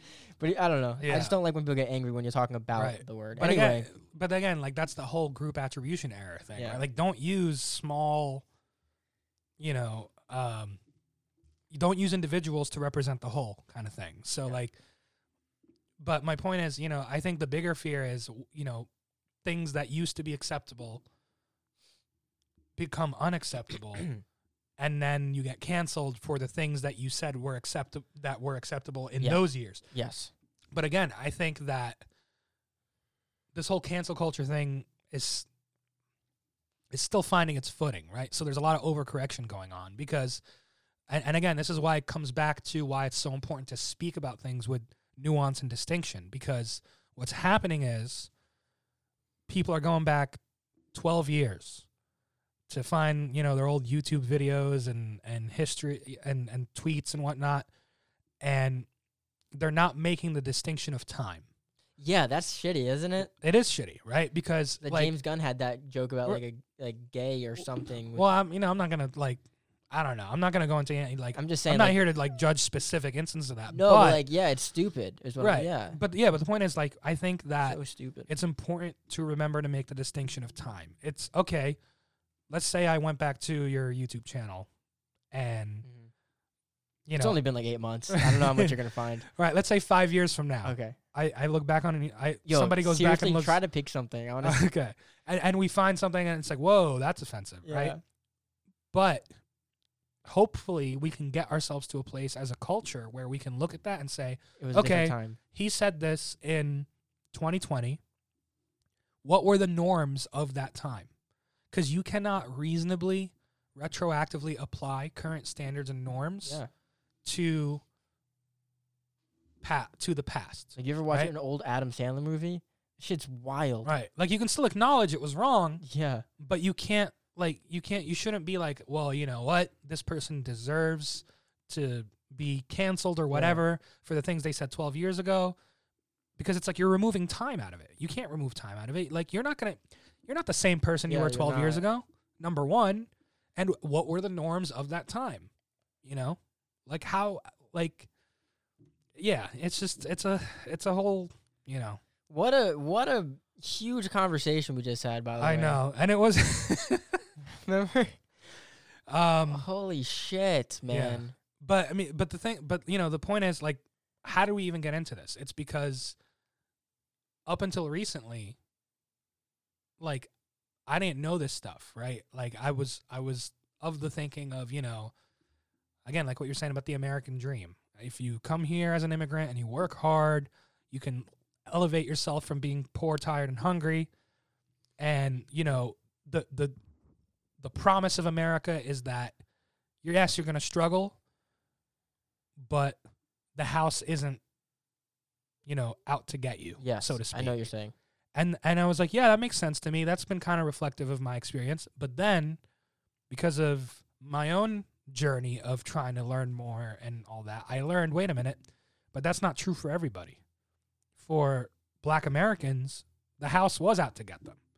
You know, you look at Tulsa, right? You know, Black Wall Street. The yeah. house was out to get them for a long for a time. very long time. they yeah. were trying and trying to build their wealth and and because they were political tools. They weren't people. You know, right. That's what it was. Yeah, and and I'm thankful. I'm grateful that you know I've been able to see you know that distinction and and recognize that yes, for me, you know, as an Egyptian immigrant, the house isn't out to get me, but for a Black American, that that that you know was not the case. And that's why, again, like I hate that term "people of color." Like, how are you gonna lump us all together like that when we have our own unique struggles? Yep. Yes, there's overlap for Diff- sure, Yep. but there's also a lot different of unique values, struggles, right? different you know beliefs. And different obstacles. Yeah, one hundred percent. There's overlap, but there's still a lot of different obstacles as well. But um,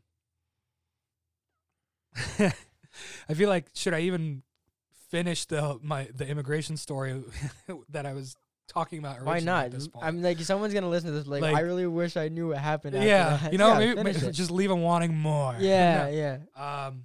All right. So yeah. So yeah. Okay. Anyway, so anyway. holy shit. wow. What a like. What was that? Like an hour long. Yeah, detour? that was that was like an hour and fifteen minute detour. Yeah. Oh man. What the hell? That was great though. that was great though. Ho- holy shit, man! I Oh, loved every man. second of it. And uh, listen, I got more. To, I got more to ask you. Like, so Yeah. talk to me about your immigration. Let's all right, go. We'll Let's do fin- all right. Well, here's the plan. We'll finish that up, and then we'll We'll, try just we'll just change it. We'll shift it. We'll just completely shift it to something more light. All right. Or or just about you know. yeah, no, we'll I want to talk more out. about you. Okay. oh, I do you really? yeah. I don't know about that. We'll find out. We'll see. No, I, I really do because I, I don't know, man. It, I feel like we haven't even talked about you yet. We just talked about racism as a whole. We didn't talk about Bashoy. well, you didn't even get to finish your first story. I know. Don't I even know. tell me that. It really- oh my gosh. Like I, I feel bad because like I've been trying to get better at not doing that. No, shut the hell up, man. This was great because not only, not only, sure, okay, we we got sidetracked, but this is you. The way you talk, you know, you're very articulate. The, the you know the way you spoke to me, the way you got into it. That's you. I learned if I never met you before, I know what kind of person you are by the way you spoke about this, and that's fine. So for you, to be like, what do you mean you try not to do that anymore? You're great. Uh, Well, thank you. No, I mean because it has its time and place. You know, You're- like okay, some, okay. sometimes You're like right, I'm, I, but I that- get into but- these monologues. And you're right, but fuck that. Right, we're on a, we're on a fucking podcast. We're having fun. Who gives a, a shit? point. I'm That's not. This isn't. point. This isn't like a, a job interview. It's like yeah. Next time you go like for an interview at like AT and T, you're not gonna talk to them about like, you know, the structure of American society. Yeah. Obviously not. Yeah. So this was a perfect time to say that. All right. That's that makes me feel better. All right. Um. Immigration. Let's go. So Ooh. for those of you who are still with us, yeah. if you haven't forgotten by now, um. Oh my gosh. so my dad had his court case with immigration, right? And even Oh. like back then, the system was so slow that it just kept getting like delayed and delayed. So even though we came to this country in you know August twelfth, two thousand one, I don't remember when my dad like you know turned us Turned in. us in. Yeah. I think it was like 2002. It must have been 2002. He didn't have like the actual hearing until like 2006 or 2007. Maybe even 2008 actually. Something in that realm of time, right? And the ju- the the lawyer was trash, right? Which is Mhm. another thing. Like w- the, the original thing was about humanizing the issues, right? So like here, I'm I'm gonna like list all the things that had to line up for this to work out, but like at the end once I go through the timeline. So the the lawyer was not doing justice to my dad's case, and like he was gonna lose the case. Um, so then my dad asked to speak to the judge on his own behalf, and he was able to thankfully articulate himself well enough that he was able to really like effectively plead his case with the judge. And the judge was also a kind judge. She was a very again that's another lucky thing. Um, and she basically said look we can't grant you a new visa and we can't give you a green card at this time. However, after everything you said, and you know your ability to speak so eloquently and and how organized you were, because my dad pulled up like all the paperwork of all the taxes he paid over the years. You know that he was an upstanding member of society and all that. Um, the judge said, you know, we can't give you this or that, but we'll let you stay so you're not separated from the rest of your family because nobody's going to come after them here. And they're, you know, we're gonna they can stay if they want to. We'll allow you to renew your work authorization so that way you can get a better job and you're not struggling as much. And once you've been here for I think it was like 11 or 14, I don't remember exactly, years from your initial date of entry, you can apply for what's called the cancellation of removal and we'll give it to you. Now, again, this is a very lucky thing because the thing about a cancellation of removal, I looked this up recently. It's an exception that can only be made about 6,000 6, times a year. So you can only do it for like 6,000 cases every year. There's, there's a quota. And that's not 6,000 Wonder out of how many people that they have to make the decision Right. for. and it's not 6,000 cases per judge, it's 6,000 cases Yeah. per year for everybody. Yeah.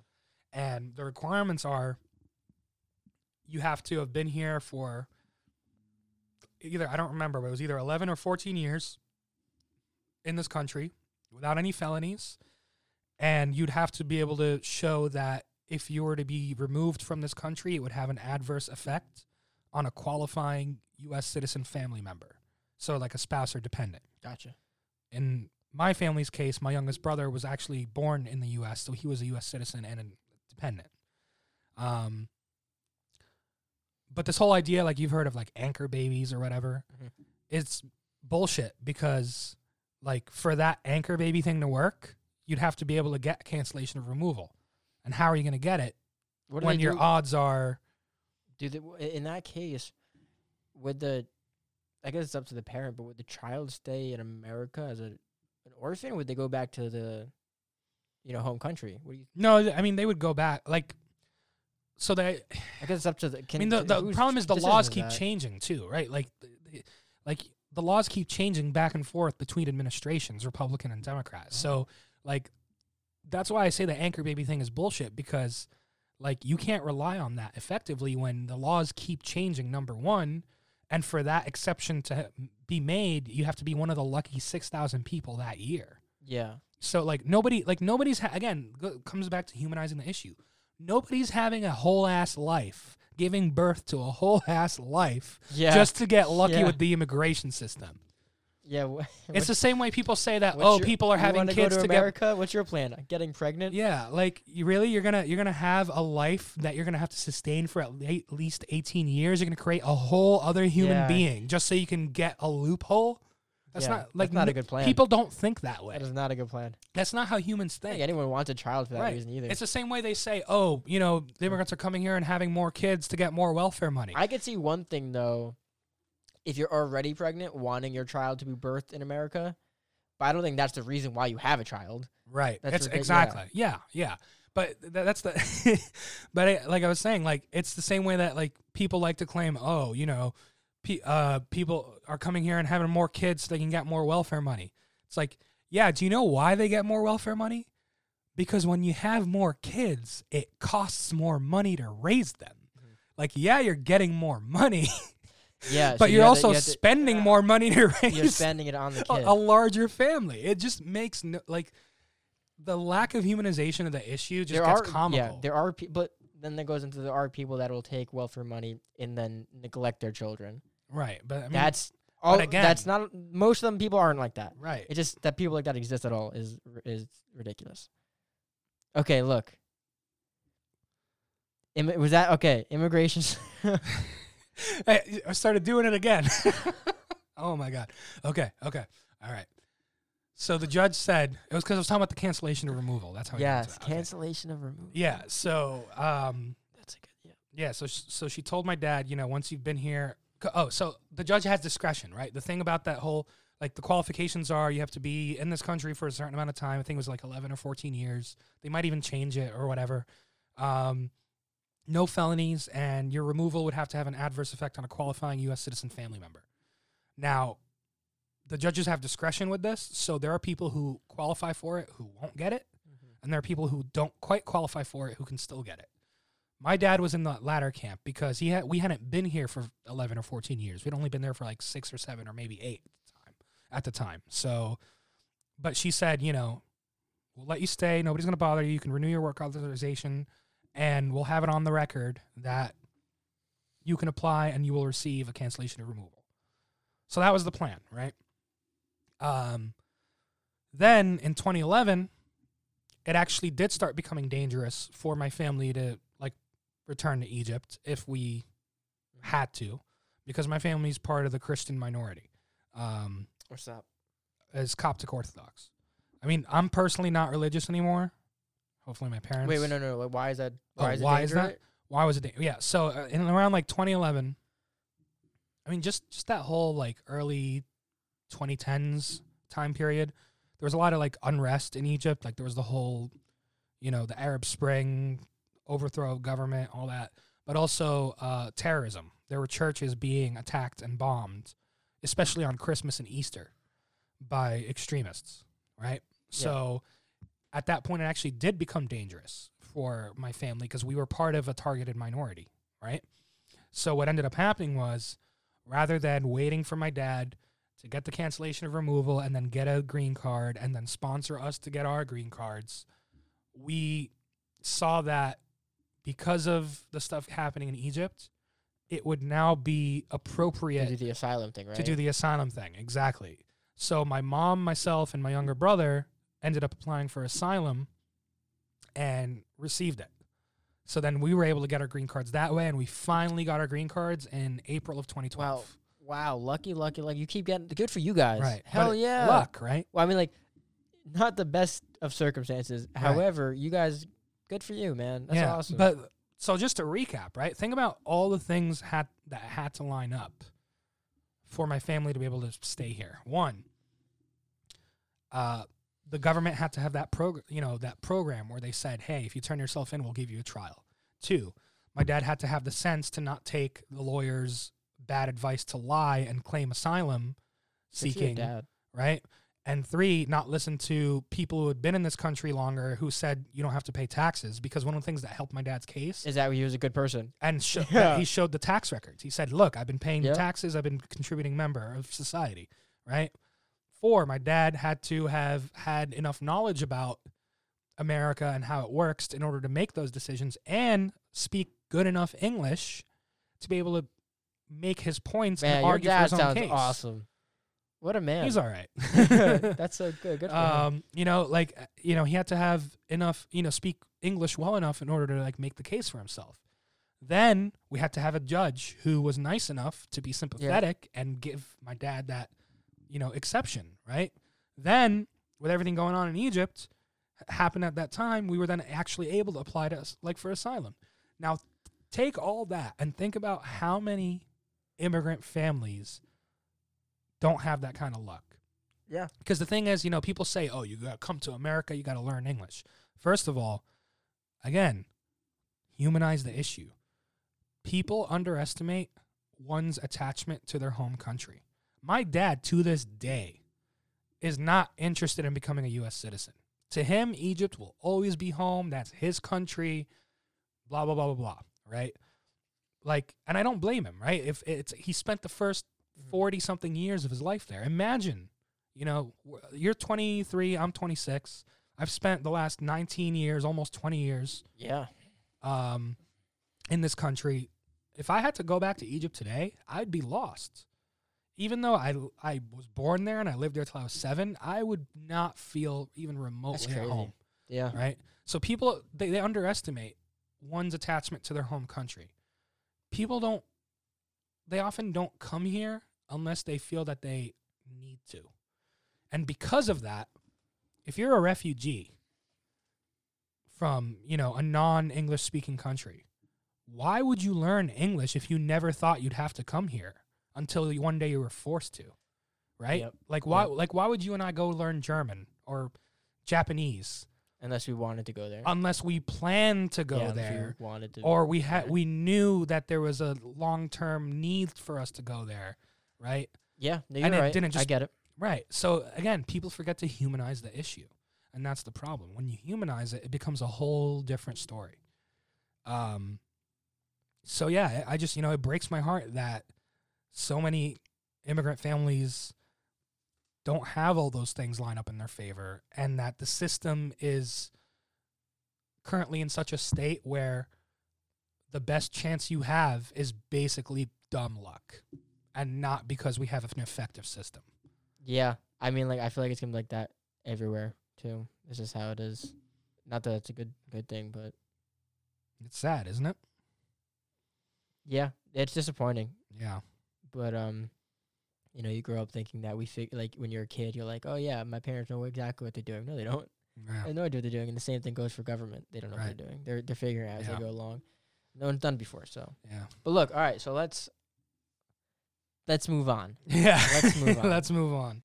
Hello, everyone. Pardon for the interruption, but I had to cut a piece of this show out for review. The rest of the show will go on, and the context won't be skewed. You're still going to understand everything that's happening, but I had to cut this piece out. If you want to find out what I cut out, just stay tuned in the future. We may talk about it later on. Otherwise, enjoy the rest of the show. I'm sorry for the interruption, and keep it going. I got to say something. We, fir- first of all, I've got to have you back on because there's so so much we we like didn't get to I know. so much. Stop looking at it. Stop looking No, I mean I'm I'm I'm trying to I'm like, dude, was this really two hours? Get the hell out of here. I mean, here. listen, man, I got like again, I don't know if like for content's sake or what. Like, Well, okay. So here's the thing. Let me. like, Okay, so we'll talk about things no one asked to talk about. Um, I don't care how long a podcast is. okay, I don't. The longer it is, though, the less likely someone's going to make it to the end. that's true. It's you, and it's usually it's lucky if you if someone makes it ten to twenty minutes. yeah, Um, but I'm not really doing this for other people as much as I'm doing it for the person that's sitting in front of me. right. Um, but then also, because I know there's so much more things that you can talk about, so much more things, so many more questions I have. I'd like for someone to listen to it, and they're more likely to lis- listen to it in another episode when the episode's shorter. That makes sense. But um, but like we, there was so much like, and we had such a great conversation before before we went on air. I know. That And- was the con- like, and we talked. That was the that was the comment. Like, yeah, we, like we talked about you know philosophies of like emotions and like we talked about like um like mental he- yeah, fulfillment, fulfillment, and like health. it's it was beautiful. It was great. Um, and what we talked about here was, although it wasn't that, it was very educational, deep, and it, we Yeah. we we made some. You know, we we it was awesome. It was great. You know what we can do? What? We could keep talking, but then just save it as like a part two and upload it separately. We can. Do you? Because I, I want to hear more about you. Because I, I genuinely don't even feel comfortable that I talked about myself for But this like, long. but like, I'm not Like- because because before we started, or did no. the talking for this long. because that's the point. You're he- I I'm know, you're here I for know, I'm here but- for you. You're here. You should be here for you. I wanted to because you said you had like a theory about aliens that I wanted. I wanted to ask Oh you since we started this. I wanted to ask you so bad, and I know we're we're a little o- we're getting to over two hours, but I honestly don't care. And fuck, I've listened to five hour podcasts. It took me like seven days to get through the whole thing. yeah. I don't care. And I will have you back. And when you come back, there's going to be more for you to say. When you come back, there's going to be different things for you to say. So I'm okay with it. Right. Let's fucking do it. I mean, like, I think I have, I could upload 220, like, whatever. The point I mean, like I said, you can also just do it like as a two-parter, right? I Like, can, you're right. You know, like I just kind of, I kind of want to stay away from that, though. yeah, I feel that. I put my airplane mode on. Tell me the alien thing real quick, and then then we'll see what happens. I don't know if it's. I I don't know if it can be a real quick thing, honestly. Oh, jeez. All right. Oh man. Then come back, come back next week. I'll have two episodes next Ah. week. I have to see even see like Do you want? Let's wait. Let's save it then. You want to save it? I'm okay with saving it. Bro, I could go either way. Like I'm kind. I'm excited to tell it, but like I can I can go either way. here's here's the thing. We're we're already in in the podcast. Do you think you're gonna be as as excited next time, or should we just do it now?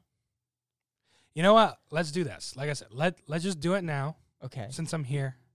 And God knows with our awful luck when we'll be able to do this again. Yeah, because it oh, took, Oh, it's been so bad. it took five weeks to even yeah. make this happen. Well, it's taken like eight weeks because when I asked you to the point of when I actually Yeah. was able, yeah. Yeah. All right, you know, let's just do it, and then whether or not you cut it is up to you. Or I'm not gonna cut it. or I- whatever it- we say on this is not being cut. okay, or save it as like a bonus thing or something. I don't know. All right, but okay. Here's my theory on aliens. oh man. Are you sure you don't want to go back to the structure society? Go go. go I should ahead. say it's really a hypothesis on, on aliens because I don't know what the hell I'm talking about. theory, about. right? All Yeah. So, are you familiar with? Um. Wow, I totally just blanked out. Are you familiar with the uh, f- uh the Fermi paradox? No. So the Fermi Excuse me. paradox is the idea that if mathematically speaking, life should be abundant throughout the universe, Okay. Where is everybody? Yeah. Yeah. That isn't Right. that that's a famous line from. Yeah, that's the Fermi paradox. Yeah. Oh, is that okay? Yeah, and there's a few proposed solutions to the Fermi paradox. There's the zoo hypothesis, which is that aliens are aware of our presence but are not Yep. Know where you're going with it. right. They're not Okay. fucking with us because they either want to observe us from afar like an uncontacted tribe, or they're just not interested in us because we don't have anything interesting to offer them. Right. Yes. in terms of knowledge or resources. The other, the, another proposed solution is the Great Filter. The They're Great. Filter is this idea that life does pop up all the time throughout the universe, but there's some kind of obstacle that gets in the way before it is able to flourish and advance enough to become detectable to us, right? Yes.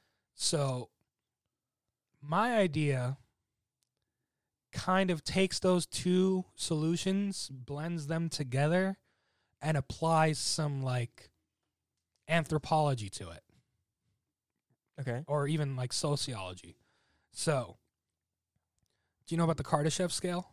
No, I don't. The Kardashev scale is like you might have heard type zero, type one, type two, type three civilizations, and it's based Okay. Yes. right. It I've I've taken sociology and anthropology. Yeah. So so for those who don't know, um, basically it classifies different advanced civilizations based on their ability to harness energy. So a type one civilization can harness like all the energy on its planet or its sun. I don't remember. Type two is all the energy in its solar system. Type three is it can harness all the energy in its galaxies. Something something like that. I don't remember off the top of my head. But the point is, um, there's different levels of advancement to each you know to to civilization that would and that would and somewhere in that is the ability to uh, achieve interstellar travel right Okay. so now here's where it gets interesting my idea is that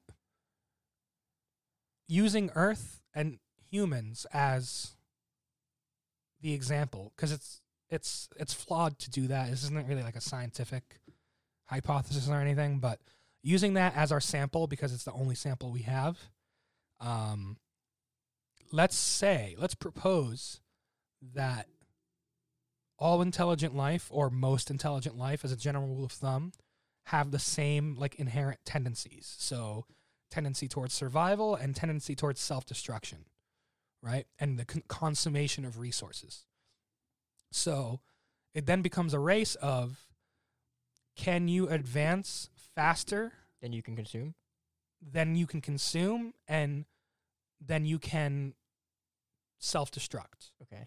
because you know like It's like a petri dish. Like even in a freudian level right like, like like freud talks about the thanatos like it's just the human desire the brain's desire to dis- for destruction and to destroy itself right so and you can see that right that's self-evident like you we look at what we're doing to Well, the planet. do you ever hear the petri dish analogy? no It's how what's that you know what a petri dish is. yes Okay, so it's like if you put like um some kind of I don't know cell or whatever in a petri dish, and over time it cultures and it grows.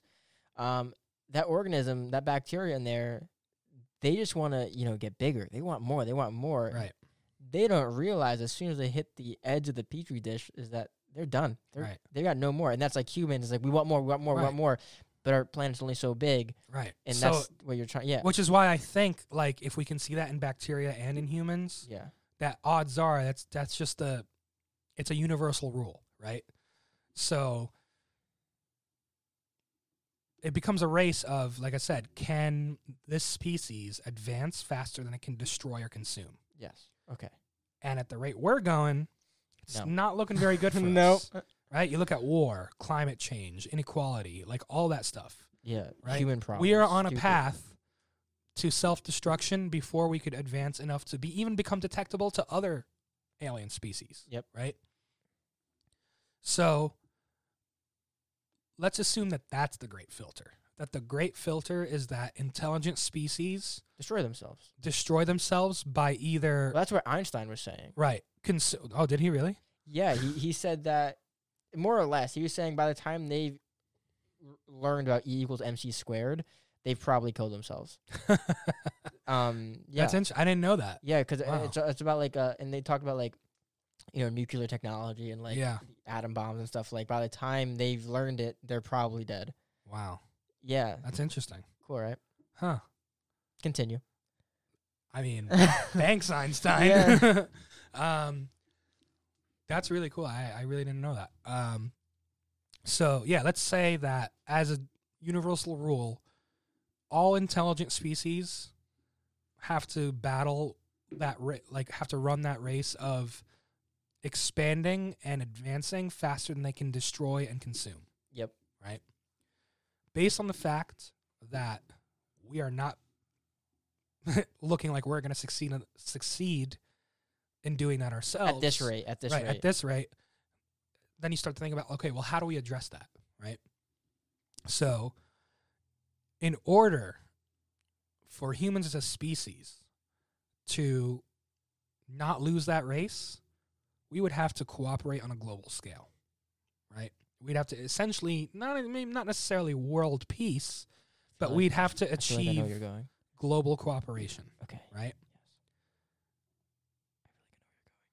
You might, yeah, I think you might know where I'm going to. So, by that logic, any, sp- again, there could be, I'm sure there are exceptions to this, but as a general rule of thumb, any species that has managed to survive long enough to advance far enough to be able to achieve interstellar travel and or become detectable to other species would have to have first achieved that global cooperation Yes. and therefore they would have to transcend their base their baser Yep. instincts of greed war you know and They'd have to love. Apathy and all- to- yeah. right so therefore as a rule of thumb any species that is able to reach out far enough and become interstellar or big enough to be detectable would have to be peaceful by design because the only way for them to be able to survive that long to advance that far they'd have Well, to yeah. have become peaceful I, I totally agree with you. right global cooperation now Okay. But by the way, Okay, on that questions? Mike's picking it up. Oh, sorry. It's okay. Questions so far? No, because I don't want to say anything because I feel like I might take it away from you because I still feel like we're on the same page. So you can you finish and I'll tell you if I if I was different. Now, this is where I like to say my my hy- hypothesis stops because it's it stays pretty sane at this point, right? It's Okay. pretty tame, like nothing really disagreeable about it, other than the fact that you know I'm using humans as the example, Yes. which is a really small sample size to use. Yeah, use. but it's it's it's reasonable. okay. Now, all you got. if global cooperation is the key, I know you're doing. what am I doing? And I don't want to say anything. You No, no, no, go for it. I'll write it down. I'll show you. Okay, do it. All right, hold on. You you you keep okay. talking. If global I'll- cooperation is the key, how do you achieve global cooperation? I don't want to say because I think I know what you're talking about. Uh, actually, just show me real Okay, can I tell you what I think you're gonna say? Yeah, just say it. my theory, which isn't mine alone, which is others, is that, and it's the reason why there's so much secrecy, is because when it comes time for the world to become better, when it comes comes time for us to need to expand, our governments are gonna ha- are gonna make us feel like we need them again, and they're gonna use alien technology, use our own technology, things that we that are secretive, and almost attack us, almost make us feel like, oh my gosh, something's coming. We need our government again. And we put all our faith into the government and we feel like, oh, the aliens are real. we got to forget all, all of our differences and come together, and that's how You- we. I think you just quoted uh, Reagan or something. Who was it that said that? I don't know. I'm. I don't have Reagan in mind. He said something about like. oh, when. Uh, I know what you're talking about. I. yeah. I know what you're talking about. but that's actually not where I was going. Oh my with it. God, But where are that's you really going? interesting. You said that. Okay. So, like I said, normally this is where my hypothesis stops, and that's and this is the part that I'm actually like, you know what, I actually would stand behind this, Okay. and I just need to make sure I make it very clear. Everything I say after this point is just me having fun with it, and I don't actually believe this. Okay. It's just more of a thought experiment. Okay. Let's go. Let's do it. So, how do you achieve global cooperation or large scale cooperation or um, I'll, I'll, I like to call it ultimate cooperation? Fear or loyalty? No, No. What is it? tell you how. Okay. Oh jeez. Religion, Okay. because his like the thing that's always been interesting to me about religion, But that's also fear and loyalty, though. which religion is very good at provoking, Mhm. right? Yes. But like to me, religion has always been fascinating because from a non spiritual perspective, it actually has served a practical evolutionary purpose, which is that like prior to like the large scale civilizations civilizations and societies that we have today, humans operated in hunter gatherer tribes of up to like 150 people Okay. right? Which is the re- also the reason why the human brain can only really maintain up to 150 like Yes. Fa- faces connections. Yes. right? Anything after that is just right. Yeah. Now, what part of what allowed uh, us to evolve and advance past hunter gatherer tribes, other than agriculture, is um, Psychedelics. right spirituality, Mm-hmm. aka religion. Yes. religious ideas because what that did is it served as a signal that hey even though you're not part of the 150 people that i know and can trust i know that you follow the same code and set of beliefs There's that i do There's something going on here. so now we can cooperate. So now we can have a larger group of people than 150 and when you have large enough groups like that you can do what's called role specialization. So now why am i talking like i went to college That'll be for another episode. Um, so role specialization would be like, okay, this person's going to be dedicated to the task of farming. This person's going to be dedicated to the task of hunting. This person's going to be dedicated to the task of blacksmithing. Jobs. Job is really what it's a fancy way of saying jobs. yes. right. Okay. So Can I say Uh, something real quick? yeah. You're like the Duncan Trussell to my Joe Rogan. oh God, I don't know. Because like I don't know if I he has like compared ha- to that. no, but he has like five ever episodes with him. Yeah. And like this, this, this is what they do. It's so funny. True. Yeah. Continue. Continue. Um, that's funny. So, yeah, so role specialization is what allowed society to advance, right? So, if you think about it, like let's say human language is is a technology because it, it is an invention that allowed us to do things that we couldn't do before. Let's say religion is also a technology, right? Okay. Because it's also in a way a creation and invention that allowed us to do something we couldn't before yes. that achieved that higher level of cooperation that was kind of impossible before, right? Yes. So, if religion is a technology, or or the or the idea of rel- religious like of spirituality and religious you know concepts are a technology, that means it could be passed down, right? Okay. So, where did spirituality and religious concepts come from? It could be what if it was given to us by another intelligent species? Mm-hmm. And why would they do this, you ask? Well, again, if they had already achieved ultimate cooperation and were peaceful by nature, then they'd only have one real goal in mind. It would be to continue to perpetuate the existence of life throughout the universe, not even necessarily just their own. It just goes back to that whole idea of expansion, right? That that primal need for expansion. So if they're now peaceful, their their only mandate was going to be we need to ensure this continued survival of life throughout the universe. How do we do that? We by either sp- by a spreading life ourselves and b when we find life teach it the tools the technologies that we used in order to survive and overcome the great filter of our own need for destruction and consumption so we're going to find these the species and we're going to teach it about the idea of spirituality and religious concepts so that they can work towards ultimate cooperation and you know hopefully achieve that requirement. And if you think about it that idea meshes really well with everything we know about religion.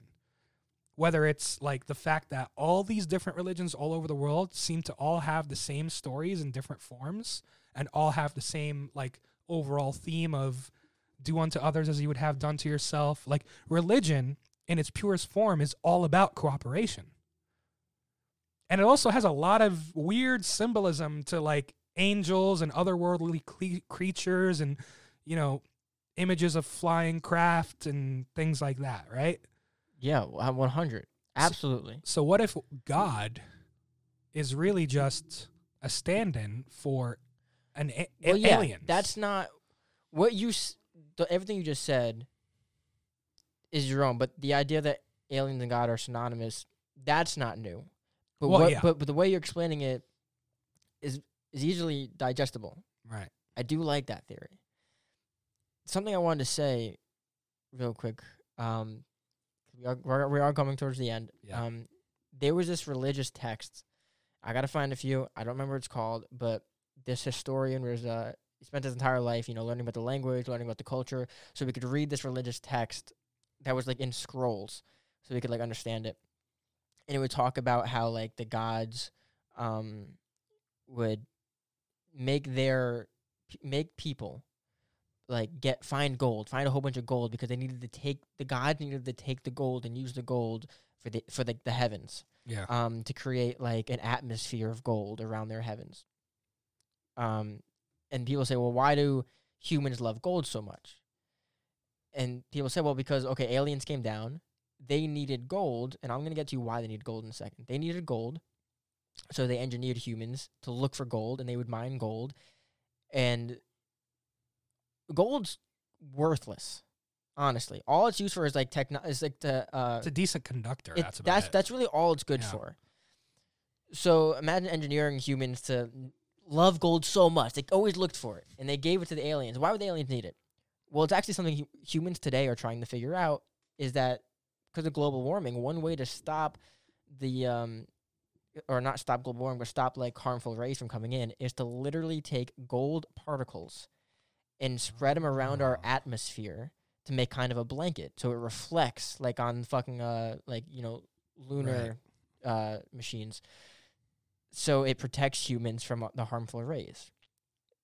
It would make sense that aliens would need gold for the same thing, and it's why humans love gold so much because we were engineered to look for it. Weird, right?